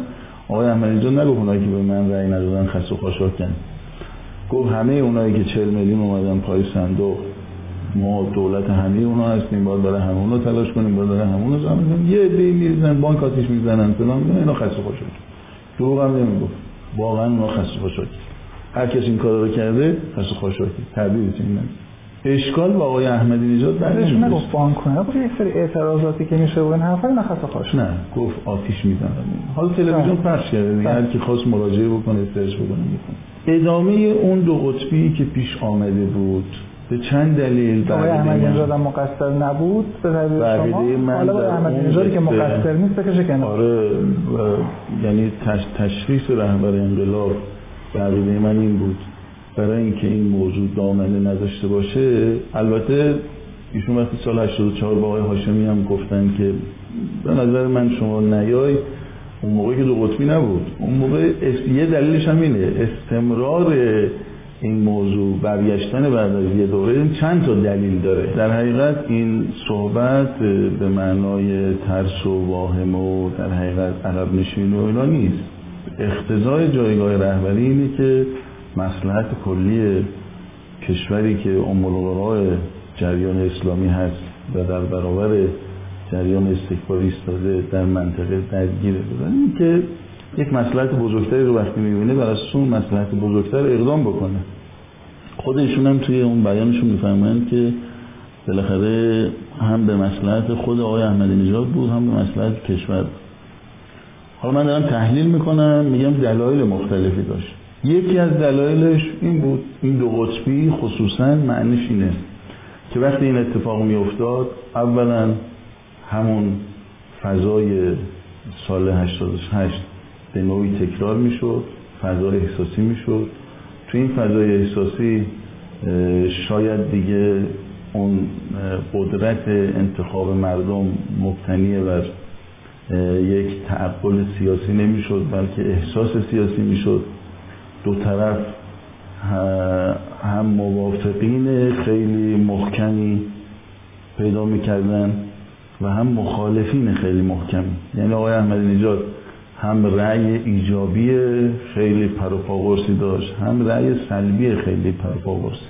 حالا کدومش بیشتر کدومش کمتره اون یه تحلیل دیگه است. خب کار به اون نداریم. از این طرف هم همینطوری می‌شد.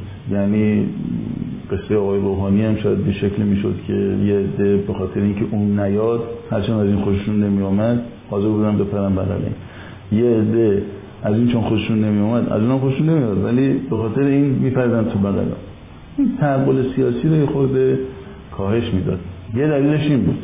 یه دلیلش همین نکته ای که عرض کردم. استمرار اون وضع که تو سال 88 ایجاد شد به عقیده من تقصیرکار آقای احمدی نژاد نبود. و نه اینکه آقای احمدی نژاد اشتباه و اشکال نداره. اصلا حرف من این نیست. اون اتفاقات بله. آقای احمدی نژاد کاری نکرد. بود بالاخره کاندیدا بود همون. حتی بعضی ها میگن اسم آوردن تو شب مناظره من میگم اگر عامل اختصاصات انتخابات دنیا طرف اسم میاره. نه اصلا اونو شاخص اونو ندونیم. من میگم اگر اون شاخص ما بخواد باشه شب چهارده خرداد مناظره موسوی احمدی نژاد بود. فرداش باید تو حرم امام یه درگیری میشه نه پس فرداش. نه پس می فرداش. بالاخره هر روز تجمعات انتخاباتی بود دیگه. ولی یه نفر به یه نفر دیگه ناخونشون نشون نداد. تا می‌رسه به کی؟ تا می‌رسه به دو سه روز بعد از انتخابات اولین درگیری ها میشه. پس نشون میده رفتی به مناظره و اسم آوردن. حالا اسم آوردن درست بود یا غلط بودم کار نداریم ما. ولی ما میگم عامل اینا نبود. از ماجرا گذر کنیم از ماجرای 88 نه نه فقط می‌خوام الان اشاره بکنم به قصه دو قطبی. یه دلیلش این بود. یه دلیلش هم بالاخره همون نکته که برگشت یک کسی که قبلا رئیس جمهور بوده.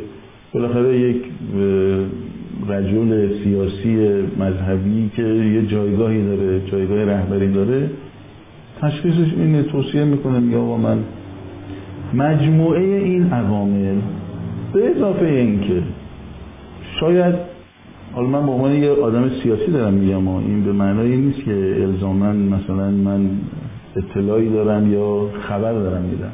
خود آقای روحانی هم شاید نیاد. یعنی حالا نشان با آقای روحانی رو می‌پرسیم باشه.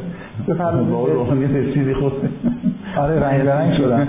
عرض که یعنی یعنی چون آقای روحانی هم قرار نیست بیاد یا اگر بیاد ارزم به حضورتون. چیزی که حالا خودشون میگن بعضی از به شما من رو تحریم می‌کنی؟ نه. نه من رسانه هایی که دارم می‌بینم میگم بعضی از کسانی که دوستدار آقای روحانی یا در جبهه آقای روحانی خودشون احتمال رد صلاحیت آقای روحانی رو میدن. خب؟ از خودشون شنیدی؟ هم تو رسانه ها هست. هر روز می‌زنن مصاحبه هاشون هست. میگن مثلا آقای روحانی چند روز پیش تو مصاحبهش گفت بود بالاخره شاید آقای روحانی رد صلاحیت ما مثلا روحانی که من داخل این یه نفر دیگه تو جبهه روحانی نیست. حالا بالاخره اینا درسته که با هم دیگه اختلافات دارن. ولی اونا ایشون رو رحم اجاری می‌دونن که می‌تونن به وسیله ایشون این چهار سال گذروندن و یه مقداری شما دارید میگید خودشون نگفتن. رحم اجاری که خودشون تعبیر خودشون بود. حضرت علی یک تعبیر استفاده کردید به عنوان بیماری. سوال من این هستش که برای اینکه اتفاق نظر داشته باشیم که یک چیزی بیماری هست امروز آقای رسایی که این نگاه رو داشته چند هم فکر دیگه داره؟ شما جز خودتون هم فکر دیگه هم داری؟ خیلی. میشه مثلا بعضیشون رو بگیم. از می‌کنم اعتقاد مردم اینه. نه من در, من در رابطه با فعالان شناخته شده سیاسی عرض می‌کنم. از این منظر قبول دارن که جریانات سیاسی اینجوری فکر نمی‌کنن یا حداقل اینطوری عمل نمی‌کنن. نمی‌خوام بگم این که شما در اقلیت باشین خود معنیش اینه در حقانیت نیستی تا اینو کاری ندارم. این مشخصه که آدم می‌تونه بر اساس باورهای دیگه نتیجه چیه؟ خروجی چیه؟ بله خروجی ماجرا اینطوری هستش که شما امروز من حرفم اینه آقای ده باشیم من میگم ما دنبال خروجی نیستیم. اصلا کار به خدا پیغمبر هم نداشته باشیم. آقا می شما شعار در روز کربلا داشته باشیم نه اصلا میگم ما اصلا ما بحثمون قدرت باشه. فرض بر این بذاریم. تو می‌خوای به رأی مردم برسی دیگه. نگاه ما به مردم ایدئولوژیک نباشه. ما مردم رو یه برگه رأی ببینیم. دارن تو خیابون راه میرن خب؟ نمیگم آقا تو اگه اینو لازم داری راهش این نیست از اصول آرمان ها دست بکشی. اتفاقا اگر ما رو اصول آرمان ها باقی بمانیم خروجیش خدمت رسانی میشه. اگر خدمت رسانی بشه تو این رأی رو به دست میاره نه در مورد بچه خدمت رسانیش اصلا شکی نیستش. این خدمت رسانی در امریکا هم نه در تو آمریکا هم اگه کسی خدمت رسانی بکنه رأی میاره. اون قسمتی که در موردش داریم صحبت می‌کنیم اون وجوه و غیرشه استکبار ستیزی. اونا اصلا تفکیک شده نیست. نه من می‌خوام بگم که امروز نگاهی که استکبار ستیزی ام... چرا جدا میشن خب همین حرف من این اینا از همدیگه تو باور نگاه مردم ما جدا نمیشه. در باور فعالان سیاسی که جدا شدن. ببینید سوالم اینه امروز شما فرمایشتون خودتون صحبتتون با جناب آقای مصباح یکی از نقاط عطفی بود که شما سیاسی تر شدیم خودتون رو بهشون نزدیک می‌دونستیم امروز آقای مصباح آقای رفعی خودش می‌دونه؟ بالاخره در حد اندازه یه طلبه ای که نه به لحاظ سیاسی دارم عرض می‌کنم. شما در انتخابات آقای مصباح از آقای لنکرانی حمایت کردن شما از آقای جلیلی. خب. خب نتیجه این هستش که شما اون شما برداشتتون غلطه آقای ده باشیم. ببینید ما بر اساس مبانی آیت الله مصباح حرکت کردیم در مصداق رسیدیم به یک مصداق دیگه. یعنی دقیقا صغرا کبرایی که آیت الله مصباح چیده بود و رسیده بود به مصداقی همون صغرا کبرا رو ما چیدیم؟ رسیدیم به یه مصداق دیگه خودش بنده خدا رو مبانی خودش مسلط نه نه الزاما این مبانی معناش یکی بودن خروجی نیست. از آیت الله مصباح من میگه میگه تو حق نداری بر اساس مبانی دینی وقتی که میزانی این فرد به درد این جایگاه نمی‌خوره یا اگرم می‌خوره یه فرد دیگه بهتره. من این قضیه متقاعد شد. هم منظورتون متقاعد همون موقع من یادداشت نوشتم ها چون تصمیم سخت سیاسی بود برای ما و نشریه معاهده اشکال از من بود که یادداشت شما نقش شاید اصلاحی می‌کنم. شاید هر فعال سیاسی دیگری بود بعد از این موضوع ارتباطش رو قطع می‌کرد. حداقل این پایین تریه قطع نمی‌کرد بالاتریه که نیاز نداشت آیت ولی بعد از اونم تا الان بنده هر موقع بخوام خدمت آیت ما رسیدم با هفته نامه نوعده هم تنها رسانه که ایشون گفتگو کرده. البته فکر می‌کنم یک شانسی که طرفین آوردن یا شاید شما در جایگاه شاگردی ایشون آوردین این بود که نه کاندید شما نه کاندید ایشون رأی هیچ کدوم نیوردن. بنابراین دیگه کلا قضیه منتفی شد. نه اما اگه یکی از اون دو تا رئیس جمهور می‌شد شاید همین اتفاق میافتاد. اما آنچنان که عرض کردم متقاعد شدم فرمایش شما رو. شما در یک مقطعی از سردمداران یا فعالان مبارزه با نوعی از مطبوعات بودین. امروز هم پنهان نکردین در گفتگوتون. فرمودید که بعضی از مطبوعات سخنگوی دشمن شدن انحراف ایجاد کردن شبهه ایجاد کردن در تو مبانی انقلاب اطلاعات نادرست دادن. آرین تفصیلات از من هستش و در مخصوصا در زمان اصلاحات استقبال کردیم. اما بعدا خودتون نشریه داشتیم که چهار بار توقیف شد. پنج. پنج بار. قبول بشه. یه بار در دولت آقای احمدی نژاد توقیف شد چهار بار در این دولت. چهار بار در این دولت. اون موقع فکر می‌کنید بعد مطبوعات رو فرضاً بدونین که دادگاه بره هم بحث شما خودت نظر چیه؟ ابتدای قضیه شما یک نکته طلایی فرمودین هستش که اینجا من قرار این صحبت بکنم. شما دارین گفتگو می‌کنید. ببینید یادم یه بار تو مجلس نوعده که توقیف کرده بودن من اومدم تو این به اصطلاح راهروی مجلس خبرنگارای روزنامه های اصلاح طلب تند و تیزاشون ما همونجا با اونا همین حالت رفاقتی رو داشتیم علیرغم تفاوت مباده و به من گفتن که مثلا روزنامه شرق بود اعتماد بود روزنامه های مختلفه گفتن که ما با اینکه نهایده توقیف شده و قبول نداریم و شما رو افراطی می‌دونیم و شما رو فلان می‌دونیم ولی ناراحتیم از این موضوع و مخالف نباید با نشریات برخورد بشه برای اونم فرق نداره. چه نشریات خودمون باشه چه نشریات شما باشه.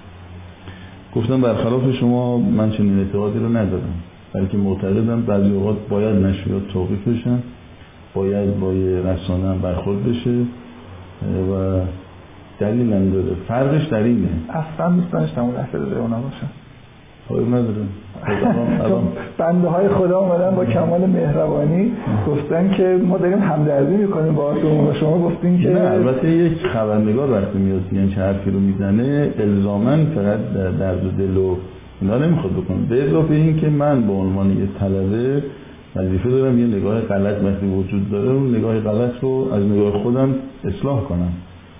گفتم بستگی داره یه رسانه برای چی توقیف بشه؟ خب این مهمه. ما نه در دوره آقای احمدی نژاد که یه بار توقیف شدیم نه در این دولت که چهار بار توقیف شدیم.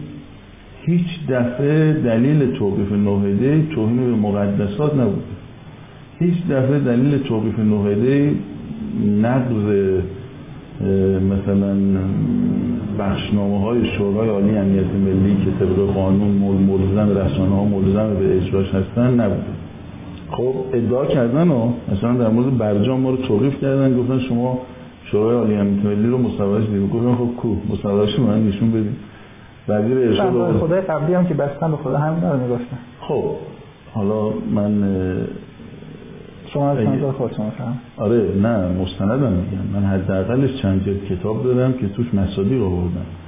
فضای حاکم تو رسانه های اون موقع چی بود؟ بله. بله شاید یه موقع هم یه رسانه توقیف شده باشه اینجوری. اونو من کیهان هم یه بار توقیف شد. من کیهان توهین به مقدس کرد. خبرگزاری فارس هم زمان آقای احمد نژاد توقیف شد. از این کنم حتی خود ما هم که در زمان آقای احمد نژاد توقیف شدیم به خاطر توهین به مقدسات کیهان برای چی توقیف شد؟ کیهان یه روز توقیف بود. به خاطر توهین برای خاتمی یه همچی چیزی یادم میاد زمانه. زمان آقای احمد نژاد خبرگزاری فارس سه بار سه روز مثلا فیلتر. ببینید اون موارد که حالا فرق نمی‌کنه. اینجا اصلاح طلب اصولگرا از نظر من فرق نمی‌کنه.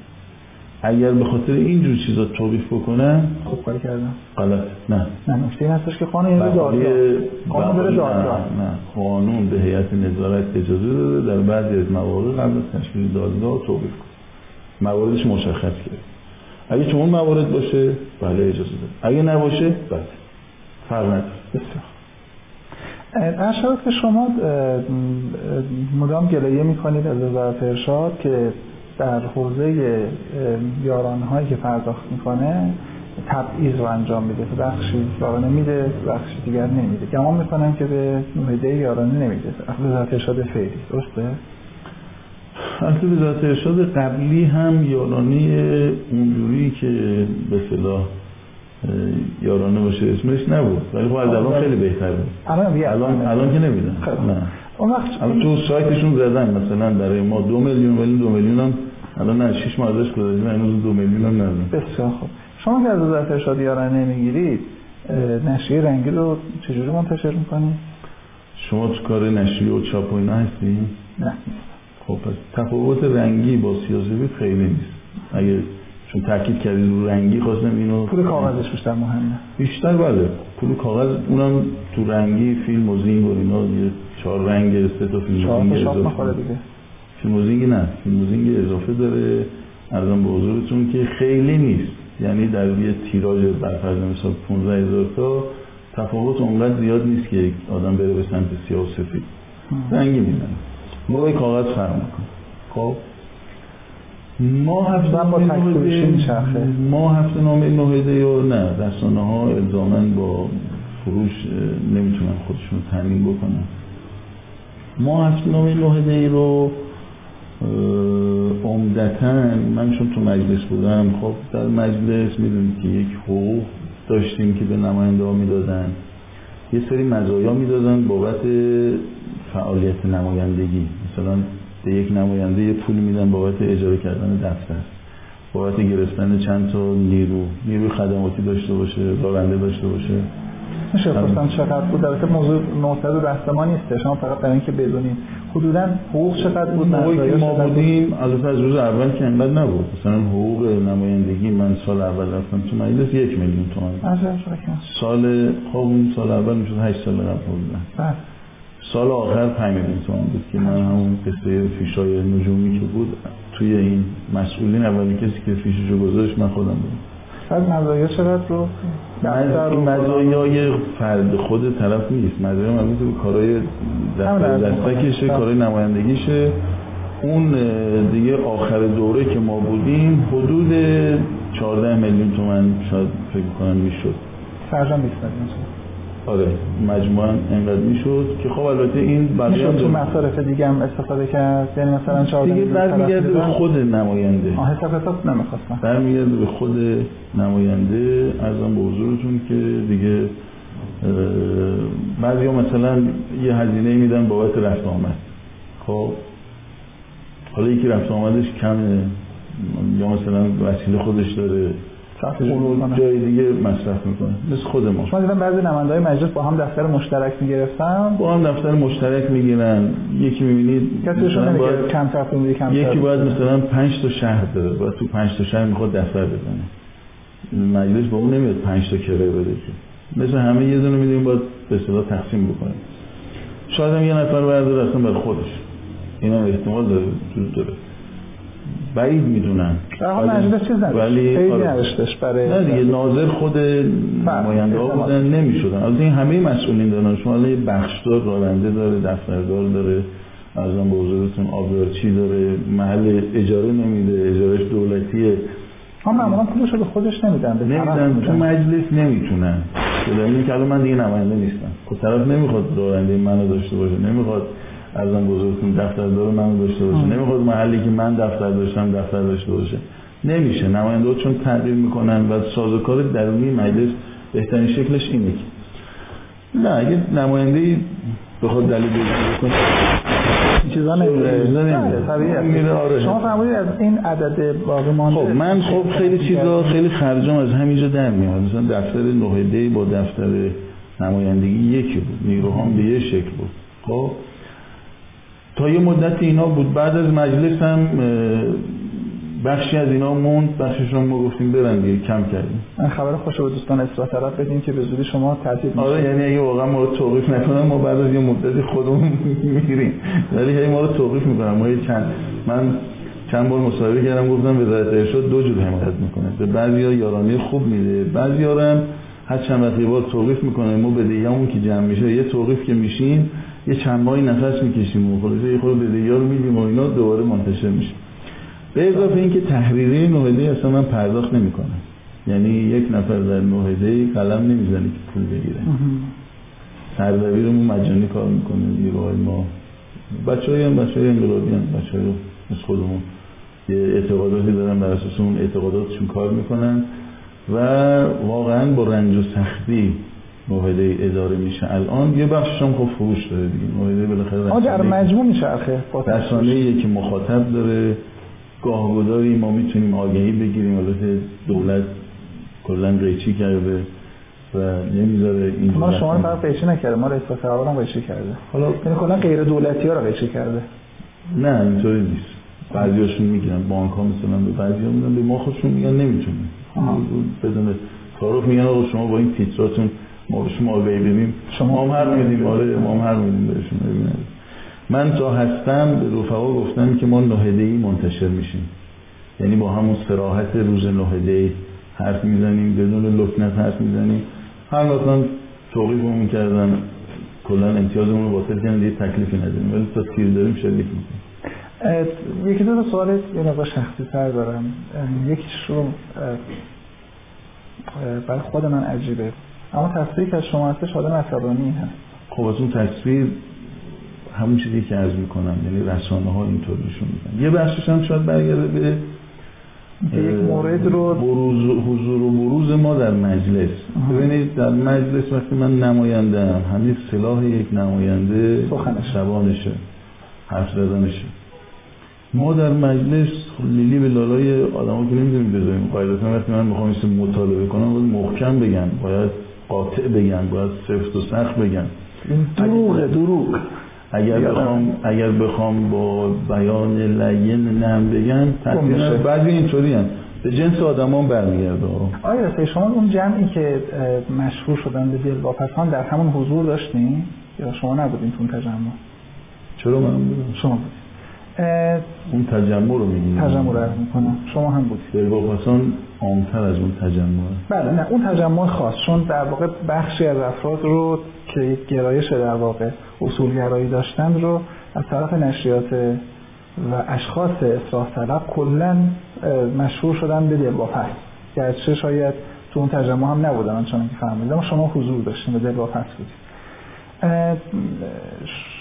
من یک داوری کردم چون شما دوستان مرتبه از من دعوت کردین که داوری خودت چی هستش حالا می‌خوام یک داوری رو بپرسم بگویم و از شما در رو داوری خودم سوال بکنم. من داوری کردم که دوستانی که مشهور هستن به دلواپس دوستان اصولگرا محدوده دلواپسیشون امریکاست غربه. اما وقتی که به روسیه دلبسته به روسیه در مقابل. بله در مقابل اصولگر در مقابل اصلاح طلب ها بگویند یا نگویند دلبسته غرب اما همچنان که شما تمام توان خودتون رو بسیج کردید در رابطه با برجام که به جهت اینکه مطابق با آرمان های انقلاب مطابق با قانون اساسی مطابق با توصیه های حضرت امام نیست مقاومت بکنید. تمام توجیهات خودتون رو جمع کردید که اصلی که قانون اساسی به سراحت مشخص کرده رو یه زیر پا بذارید. روسیه در ایران پایگاه داشته باشه. و, اون وقت این چالش برای من ایجاد شد که نکنه دعوای شما سر برجام بود که اون جناح اینطوری بود. اگه جناح خودتون بود برجام اشکالی نداشت. خب حالا این شاید درسته؟ راه حلش همین باشه که خود موضوع رو باز کنیم. شما چرا دل حداقل تو برجام اینجوریه دیگه؟ شما مثل ما دلواپسی. بله. خب چرا دلواپسی؟ به دلیل اینکه مصادیقی از رفتار غربی ها و رفتار عناصر داخلی رو می‌بینید که ناقض استقلال کشوره بله. و اختیار از ما گرفته. و ضرر زیان خیلی بزرگی داره به ما می‌زنه. هویتمون رو داره از ما می‌گیره. حالا شما باید من یه مصداقی در مورد روسیه اینکه ما روسیه رو مثلا از آن بزرگتون سپس نصرالله بدونیم که قطعا که اینطوری نیست که. چنین نسبتی ما با روسیه که نداریم که. روسیه رو که حزب الله نمی‌دونیم که. پوتین رو که برادر پوتین نمی‌دونیم. ما روسیه از دوستان به حق میدوننش. حالا من کار ندارم. ارزم به حضورتون که بالاخره روسیه یک کشوریه در این شرق دنیا. در مناسبات خودش با آمریکا یک ارزم به حضورتون که سینوسی دارن یه رفتارهایی دارن با هم دیگه. الان در خصوص موضوع سوریه در یه جاهای موافقن در یه جاهای مخالفن. ما هم در قصه سوریه با آمریکایی ها منافع مشترکی تقریبا نداریم. پنجهاش اصلا هیچ اشتباه آه. چیزی نیست. حالا اختلاف می‌رسیم به یک موضوع. بله. یک خطری در این منطقه وجود داره. بحث گروه های تکفیری هست گروه های تروریستی هست که ما با آمریکا نقطه اشتراکی تو اونجا نداریم بلکه اون چیزی که اونا مدعیان که نقطه اشتراک محل اختلاف ماست. ما قائلیم که این اصلا متولد اونا از اونجا تولد پیدا کردن مورد حمایت اونا. ولی سوریه رو چنین چیزی قائل نیست.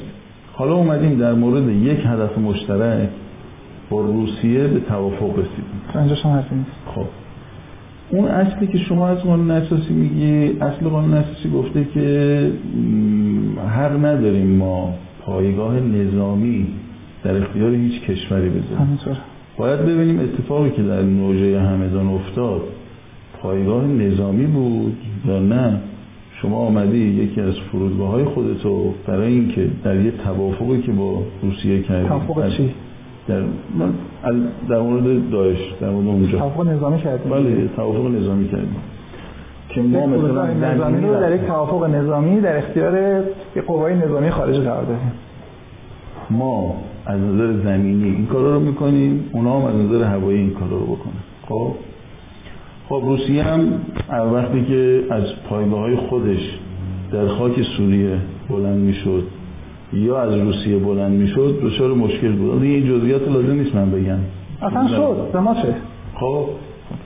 اونی که مهمه اینه که این پای این فرودگاه در اختیار روسیه قرار بگیره به عنوان پایگاه نظامی؟ نه. چرا نه؟ نه. نه این پایگاه در اختیار خود ماست. من میگم قانون اساسی اگر روان باشه. نه. خب من دارم از شما سوال می‌کنم. تعریف پایگاه نظامی چیه؟ با این تعریف شما اصلا نباید مسافرم جابجا بکنید. یعنی الان بزرگتون تو فرودگاه های خودمون الان هواپیماهای دیگه حالا غیر مسافر بری شما بگید. از اگر باری هم اگر ارزم بزرگتون هواپیماهای باری هم باشه. بیان بار ببرن. بله. بار بزنن ببرن بار خودشون بیان اینجا سوختگیری بکنن. اگر هواپیمای نظامی باشه نباید باشه. با این تعبیر بنده این تعبیر قانون اساسی.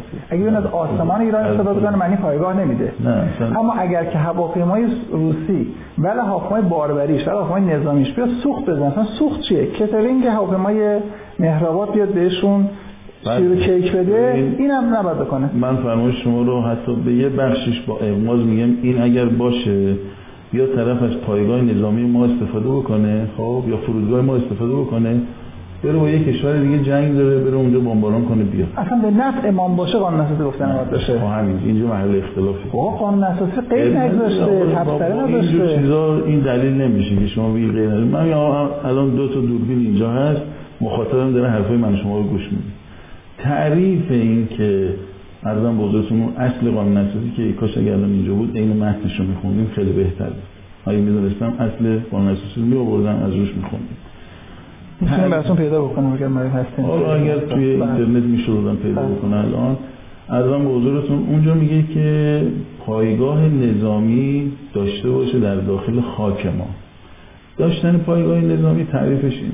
شما میگه من نخوندم ولی با اینا که اینا خودش از آداب من نخوندم من گفتم نخوندم؟ نه نه گفتی مشروع مذاکرات رو من نخوندم ولی برداشتم نه سراحت داره. سراحتش اینه دیگه سراحتش پایگاه نظامی نباشه. اب نداره. ولو به قصد صلحآمیز. یعنی ولو به قصد صلح یعنی سوخت که دیگه صلحآمیز نیستش. یعنی آبم ببره نباشه. آقا دیگه باشه پایگاه نظامی یعنی این. یعنی شما یک قطعه از خاک تو در اختیار یک کشور دیگه می‌ذاری. در داره سیم خاردار داره بسته شده. تو نمی‌تونی وارد اونجا اون قطعه اون قطعه بعد خیلی قطعه بزرگی باشه این کوچیک نه اصلا بگو یه وجه. اون یه وجه هواپیمای روسی روش قرار گرفته. یه وجه. همون یه وجه هواپیمای آره. روسی یه وجه جا می‌گیره. یه وجه دیگه اجازه دارم خودم توضیح میدم دیگه. خب پایگاه نظامی در اختیار گذاشتن که پایگاه نظامی داشته باشه. یعنی همون چیزی که الان آمریکا تو فیلیپین داره توی پاکستان داره توی افغانستان جایی که شما دیگه اختیار نداری. اختیار در دست اونه حالا یه کی باید این تعریف بکنه؟ قبول. اختلاف پیدا کردیم در تعریفیه قبول؟ خب. کی باید تعریف بکنه اینو به نظر شما کی باید تعریف بکنه؟ مجله. تفسیرش نه. تفسیر قانون اساسی با اصلا یه سوال دیگه عرض می‌کنم. فرض بکنید پایگاه نظامی نباشه. نه نه. پایگاه عادی باشه. پایگاه مثلا آب ببرن. قرارداد خارجی محسوب میشه نه قرارداد خارجی آیا نماینده مجلس باید تصویب بکنه؟ یا نکنه اصلا من گوش نمیدم. من حرفم تموم شد بعدن خب تفصیل قانون اساسی با شورای نگهبان. این موضوع شورای نگهبان بهش اعتراضی نداشت. مجلس هم در کل حال یه نماینده اعتراض داشته باشه یه حرف دیگه است. شد ده نماینده میگن آقا ما موافق مصوبه شورای عالی امنیت ملی کشور. شورای امنیت ملی کشور در قانون اساسی چی کار است؟ توی ماجراها؟ شما اگر بخونی اصل مربوطه رو نوشته آقا در مواردی که امنیت کشور با در موردش تصمیمات کلان تصمیمات مهم امنیت کشور می‌خواد در موردش تصمیم گیری بشه شورای عالی امنیت که یه ترکیبی داره که رئیسش هم رئیس جمهوره تصمیم می‌گیرن با در صورت تایید رهبری حکم قانون پیدا می‌کنه اتفاقی که الان افتاده این هستش که از برجام تا FATF تا قرارداد روسیه روز به روز مجلس شورای اسلامی به نفع یه گروه کوچکتری از شورای امنیت ملی داره تضعیف میشه. شما که نماینده مجلس بودید چرا تنمیدید من من بعضیاشو تن نمیدم بعضیش واقعا چیزی نداره که بره اما مثلا FATF چیش امنیت ملیه که بعد قبول دارم. FATF رو قبول دارم برجامش رو قبول دارم. فقط روسیه رو قبول نداره نه بحث روسیه نیست. بحث مسائل نظامیه که طبیعیه شما نمی‌تونی بیاری مسائل نظامی رو پشت تریبون و مجلس جلسه موارد اینطوری قانون اساسی گفته جلسه غیر علنی برگزار بشه. تشخیصش آقا ببینید تشخیصش با دهباشی که نیست که خیلی معذرت می‌خوام. تشخیصش با کیه؟ قانون اساسی قانون. نه قانون که قانون زبون داره نداره که. تشخیصش باز با نماینده هاست. نماینده ها تشخیص ندادن خود کنن؟ نماینده های ما مظلوم هستن. ما که می‌تونیم از نماینده ها مطالبه نداره. شما ببین آقای دهباشی مطالبه که می‌تونیم بکنیم؟ بله شما می‌تونید مطالبه بکنید می‌تونید مثل همین کاری که الان داریم. من به عنوان یکی که تو مجلس بودم اگر الانم تو مجلس بودم نسبت به این موضوع هست پیگیری می‌کردم و اطلاع کسب می‌کردم پشت پرده ها چی بوده چی نبوده. ولی اینکه معتقد باشم باید بیاد توی صحنه علنی مجلس حتی تو جلسه غیر علنی. چون جلسه غیر علنی هم بالاخره باز مسائل اینطوری نیست که از توش هیچ درزی ایجاد نشه. یعنی در این مورد خاص که قدرتی خدا اصلا نه از شورای امنیت ملی خارج شد نه از مجلس. ما اخبار کشور خودمون رو از وزارت دفاع روسیه و رسانه‌های آمریکایی شنیدیم. خب این مصوبه شورای عالی نه می‌خوام بعد از ماها خب می‌خوام میگم که ما کار اون که برخلاف نظر حضرت امام ما به که اخبار خودمون از خودمون بشنویم آنقدر مردم بیشعنن که نمایندگان مجلس در جلسه غیرعلنی که هیچ. اساسا در حد اخبار اولیه هم از اونها گرفتیم. می‌کنم. شما در مورد این موضوع رأی غیرت اینطور می‌زنه بیرون بیشتر باید در در مورد قراردادهای آی پی سی و قراردادهای نفتی و قرارداد با رنو قرارداد با پژو. تو این دولت که همه اینو محرمانه است. اینی که از جمله بدیهیه. نه نه نه. من میگم این از جمله چیزای بدیهیه که به هر عاقلی شما بگی تو مسائل نظامی باید اینقدر. باز عمل شما- عاقل غیر من نه، که نه. نه نه نمی‌خوام جسارت کنم شما ناظر به یه موضوع دیگه دارید من این دیگه. سوال از دیگر حضورتون می‌کنم یکی از انتقاداتی که شما می‌کنید از آقای دکتر روحانی این هستش که آقا یعنی چی شما رفتین برجام بستین انقدر قضیه غیر شفاف هست که میایم عنوانی رو استفاده می‌کنید بسیم بدعهدی خب روز اول یک جوری قرارداد میبستید که شما تفسیر نکنید آقای جانکری یه جور دیگه تفسیر بکنه درسته ما در حوزه روسیه همین اتفاق افتاده وزیر دفاعمون عبارتی داره بسیم بیمعرفتی. وقتی بهش میگیم که خب این معرفت چرا بیمعرفتی هستش حالا مجلس به قول شما پایگاه نظامی نیست یک قراردادی بستیم یه توافقی کردید دیگه. اون توافقه باید بیاد در مجلس مصوب شه. میگن قول شفاهی به نظر شما با قول شفاهی آدم ولو اموری به یه هواپیمای غیر نظامی باید که بیا رد شو؟ عذرخواهی می‌کنم. یعنی بحث الان یعنی قاسم سلیمانی قاسم سلیمانی نگفته البته. کار ندارم. یعنی الان سردار قاسم سلیمانی هر توافقی با خود سوریا می‌کنن یا تو عراق ما اون باید بیاد مجلس ما در موردش اینا توافق اون چیزیه که قانون اساسی گفته که توافق نامه پدر جز. و- جز در همینه دیگه؟ اونم همینه. بابا یک قرار بوده. یه سری عملیات هایی در سوریه در علیه این تروریست انجام بشه که نفعش نظامی که نفعش که نفعش برای امنیت کشور ما بوده در درجه اول در درجه ششم برای خود روسا بوده. خب. تقسیم بندی شده. دوست داشتنی هستن حالا دیگه بالاخره اونا منافع خودشون رو می‌بینن. بر اساس اون مثلا که. شما نفع اول ما جور در اومده. خب واقعیت اینه دیگه. الان اون کسی که بیشتر لطمه می‌بینه اصلا داعش درست شده علیه روسا یا درست شده علیه جمهوری اسلامی؟ هدف اصلی جمهوری اسلامی بوده یا هدف اصلی روسیه بوده اونا هم نفت دارن ما هم نفت خدا. پدرت بیامرزه ما داریم. همینو آره. میگیم دیگه. اونا هم نفت دارن. آره اونا هم نفت دارن ما هم نفت خودمون رو داریم. ولی میگم نفع اصلیش بیشتر به ما می‌رسه. بعد اونا. توی این توافق قرار شده. ما یه سری عملیات های زمینی انجام بدیم. خود سوری ها یه سری عملیات های دیگه تو میدانی انجام بدن. روسیه هم قرار شده بمباران و پشتیبانی هوایی داشته باشه. حالا ما اگه بخوایم این کارو بکنیم شما اصل به اینش که اشکال نداری. میگی که چرا مجلس تو جریان نیست؟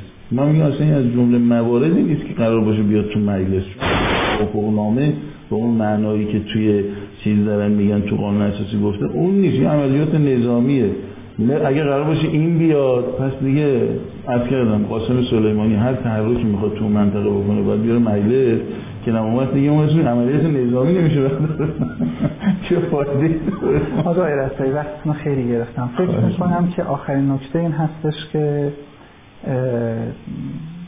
البته می‌تونه آخرین نکته نباشه شما نکته دیگه مایه هستین اضافه کنید بفرمایید. داوری شما و پیشبینی شما در تو آینده دولت های دکتر روحانی. اگر آقای روحانی خودش در صحنه باقی بمانه یعنی خودش نره کنار یا رد صلاحیت نشه فکر مردم بهش رأی نمیدن. چون آقای روحانی ببخشید متوجه نشدم. این اگه که کنار بره که کنار رفته. خب. رد صلاحیت هم بشه رد صلاحیت شده. بماند هم مردم بهش رأی نمیدن. یعنی ما در, در حال آقای روحانی رئیس جمهور من معتقدم آقای روحانی اولین دولت چهار ساله است. خیلی دو تا چهار تاست ببین آقای روحانی چهار سال پیش پنجاه و هفت دهم درصد رأی آورد. چهل و نه و سه دهم درصد به آقای روحانی رأی ندادن. حالا 50 کمتر می آوردیم می‌رسیم دور دوم. 49 و 3 دهم درصد فقط به یک دلیل به آقای روحانی رأی ندادن. گفتن آقای روحانی یا این حرفایی که می‌زنه نمی‌تونه عمل بکنه یا واقعی نیست یا صلاحیت نداره یا آقای روحانی اشکالاتش زیاده یا آقای روحانی یا بقیه ازشون بهترن. بالاخره مهمش این بود که گفتن آقای روحانی شرایط از نظر ما نداره. خب؟ ولی پنجا و هفت درصد به صد دلیل به آقای روحانی رأی دادن. نه به یه دلیل. بعضیشون اومد گفت مسکن رو اینطوری می‌کنم یاران ها رو اونطوری می‌کنم. آقای روحانی تو فیلم تبلیغاتیش مقام اعظم رهبری رو نشون داد آقای هاشمی رو نشون داد آقای خاتم شما درست کرده بود دیگه شیطنت شما شیطنت نبوده. به نظرم خیلی خوب. یه جوری شما اومدید به مخاطب القا کردید که آقای روحانی مقبول همه است. حتی وزیر احمدی نژاد هم قبولش داره. حتی رئیس ستاد مشترک کل نیروهای مسلم که آقای فیروز آبادی باشه قبولش این کجاش نادرست بود؟ در مورد اینکه همه قبولش دارن شما بگین کجاش نادرست بود؟ جهل که نکردیم. واقعا گفته بودن این نه تدلیس کردید به قول آقای حجاری خب؟ من قبول ندارم. شما شما جوری القا کردید که مخاطب احساس کرد که آقا توی این بلبشویی که هست و توی دعوا درگیری که هست یه نفری آمده که همه قبولش دارن. یک دو این آدم هشت سال قبلش می‌گفت سانتریفیوژها نباید به چرخه. نشونش هم اینه که تو سعدآباد همه چیز رو پلم کردن. اما حالا میگه سانتریفیوژها به چرخه ولی کارخونه هم به چرخه. خیلی شعار قشنگی بود. به اضافه اینکه آقای روحانی روحانی بود آخون بود یه درصدی از مردم این لباس براشون محترمه. همه اینا دلیل شد برای اینکه به آقای روحانی رأی بدن. حالا بعد از چهار سال چهل و نه و سه دهم درصدی که فقط به یه دلیل به آقای روحانی رأی نداده بودن قاعدتا رأیشون عوض نشده. چون همه اون دلایل اون یه دلیل و صد تا دیگه بهش اضافه شده. کار خوبی کردیم رأی ندادیم. اما اون چهل و اون پنجاه و هفت دهم درصدی که به صد دلیل به آقای روحانی رأی داده بودن می‌بینن هیچ کدوم اون چیزایی که آقای روحانی گفته محقق نشده. هیچ کدومش ندیگه. یه بخشش نشده. خب حالا باز اون نظر شما من اگه چیز جا داشت و وقت داشتیم می‌گفتن شما بگو چیا مردم امیدوار شن. اصلا خودش هم اصلا شاید با آقای روحانی رأی ندید. شما شما حاضر دوباره فیلم بسازی برای آقای روحانی در ابتدای صحبت حضرت تاریخ فرمودین که شما قرار دیدگاهتون رو بگید اینا حس نکنید اینا باشه. ببینید حالا از شروع گذشته واقعیتش اینه که اون 57 دهم درصد آقای روحانی همین تخم مرغ رو گذاشت تو سبد برجام. ما هم یکی از اشکالات اصلیمون این بود که آقا این کارو نکنیم. و امروز هم داریم می‌بینیم که اون خلاصه جوجه متولد نشد و این سبد برگشت و تخم مرغ شکسته چیزی در نه اینکه آقای روحانی هیچ خدماتی نداشته. خب، بالاخره هر کسی توی این نظام جمهوری اسلامی رئیس جمهور بشه ساختار یه جوریه. خب حرکت می‌کنه. بحث سر اینه داده ها با ستانده ها برابر نیست. نه تو برجام نه تو وقتی که گذاشته. همش تا متوجه شدیم فقط سوال حضورتون داشتم. آیا جز پس این بس هستش خواهی که- کنم پس به نظر من درست چهارتاست که من در آقای دو تا روحانی- شاخص دارم سوال می‌کنم. آیا به نظرتون این نیستش که مردم در اون دوره چه اون کسانی که رأی دادن و چه کسانی که رأی ندادن در مقایسه با دیگران این رأی دادن؟ یعنی گفتن که مثلا کسانی که رأی دادن فکر کردن که ایشون از اونای دیگه. به نظر شما الان چون این ما دو مدل داریم یه رو به طرف میگیم که نمره ده بگیر برو کلاس بالاتر یه موقع کنکوره. مهم نیست که نمره چند بیاری نفر اولی میره کلاس رو انتخاب می‌کنه. انتخابات یک نفر به حال انتخاب می‌شود. به نظر شما چه اون چهل و نه و درصد و چه اون پنجاه و هفت دهم درصد. امروز گزینه هایی دارند که احتمالا خواهند داشت که تصور می‌کنم از آقای روحانی نظرشون رو بیشتر جلب ببینید. من معتقدم که در فقر آقای احمدی نژاد. 49 و 3 دهم درصد می‌دانن که قطعا رأی ندادنشون به آقای روحانی درست بوده و در اون تصمیم خودشون مصممن. تغییر نکرد. حالا به کی رأی دادن نمی‌دونم. منم مثل شما باید بریم جلوتر ببینیم.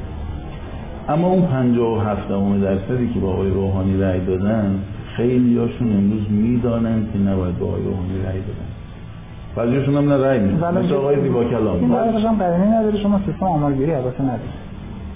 نداره. می‌زنی. آره دیگه من دارم یه شواهد و قریب نشونه های شما بگو آقا به این دلایل نه مردم اشتیاق پیدا کردن آقای روحانی استمرار بده من تصور می‌کنم که بعد سایر گزینه ها رو دید. اما شما نظرتون که سایر گزینه ها هر چه که باشن آقای روحانی رو شکست. میده حداقلش اینه میره مرحله دوم خیلی فرقشه. این دیگه حداقلش که من قائل نیستم. من میگم آقا اون 49 و 3 دهم درصد یه خود دهنشون- دیگه اصرار کنم شاید مثلا نه نه نه. اون 49 و 3 دهم درصد اگر در 4 سال پیش دهنشون مثلا 5 سانت باز بود الان 20 سانت باز بود. الان مطالبه‌گر بیشترن همه که با چند سانت باز بودن ممکن است که کاندید دیگر انتخاب بکنن بله. باید بود. آقای رسایی خیلی خیلی متشکر هستم خبرتون کردم. اگر نکته ای هستش که گمان کنید از قلم افتاده خواهش می‌کنم بفرمایید. اگر خدای نکردی من بیادبی کردم نه، در صحبت. فرمایش شما پنج عذر خواهم. من تشکر می‌کنم. از شما انشالله برنامه‌تون البته ما ندیدیم که مثلا سابقه ای داشته باشید. ظاهرا شما گفتگاه های مختلفی رو گرفتید بعد پخش می‌کنید. منم حکایت همون سمتش رو داد امیدواریم که برای مخاطب مفید بوده باشه و وقتشون گرفته نشده باشه. و فکر می‌کنم برخی از مواردی که شما مطرح کردید شاید از نظر خودتون هم نباشه. یعنی بله، نظر. افکار عمومی رو به. نوعی یا بخشی از افکار عمومی رو مطرح می‌کردید. نظر مخالفین شما رو در واقع. خیلی. باید بودن. خیلی متشکرم خیلی انشاءالله بعد بخیر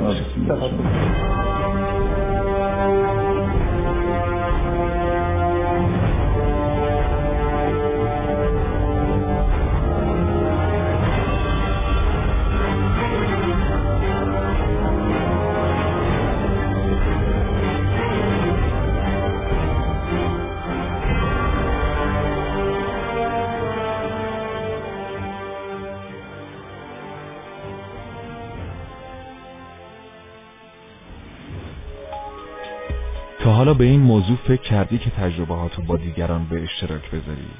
با استفاده از شنوتو صدای شما در سراسر دنیا شنیده میشه. پس منتظر چی هستی؟ تجربهاتو با دیگران به اشتراک بذار.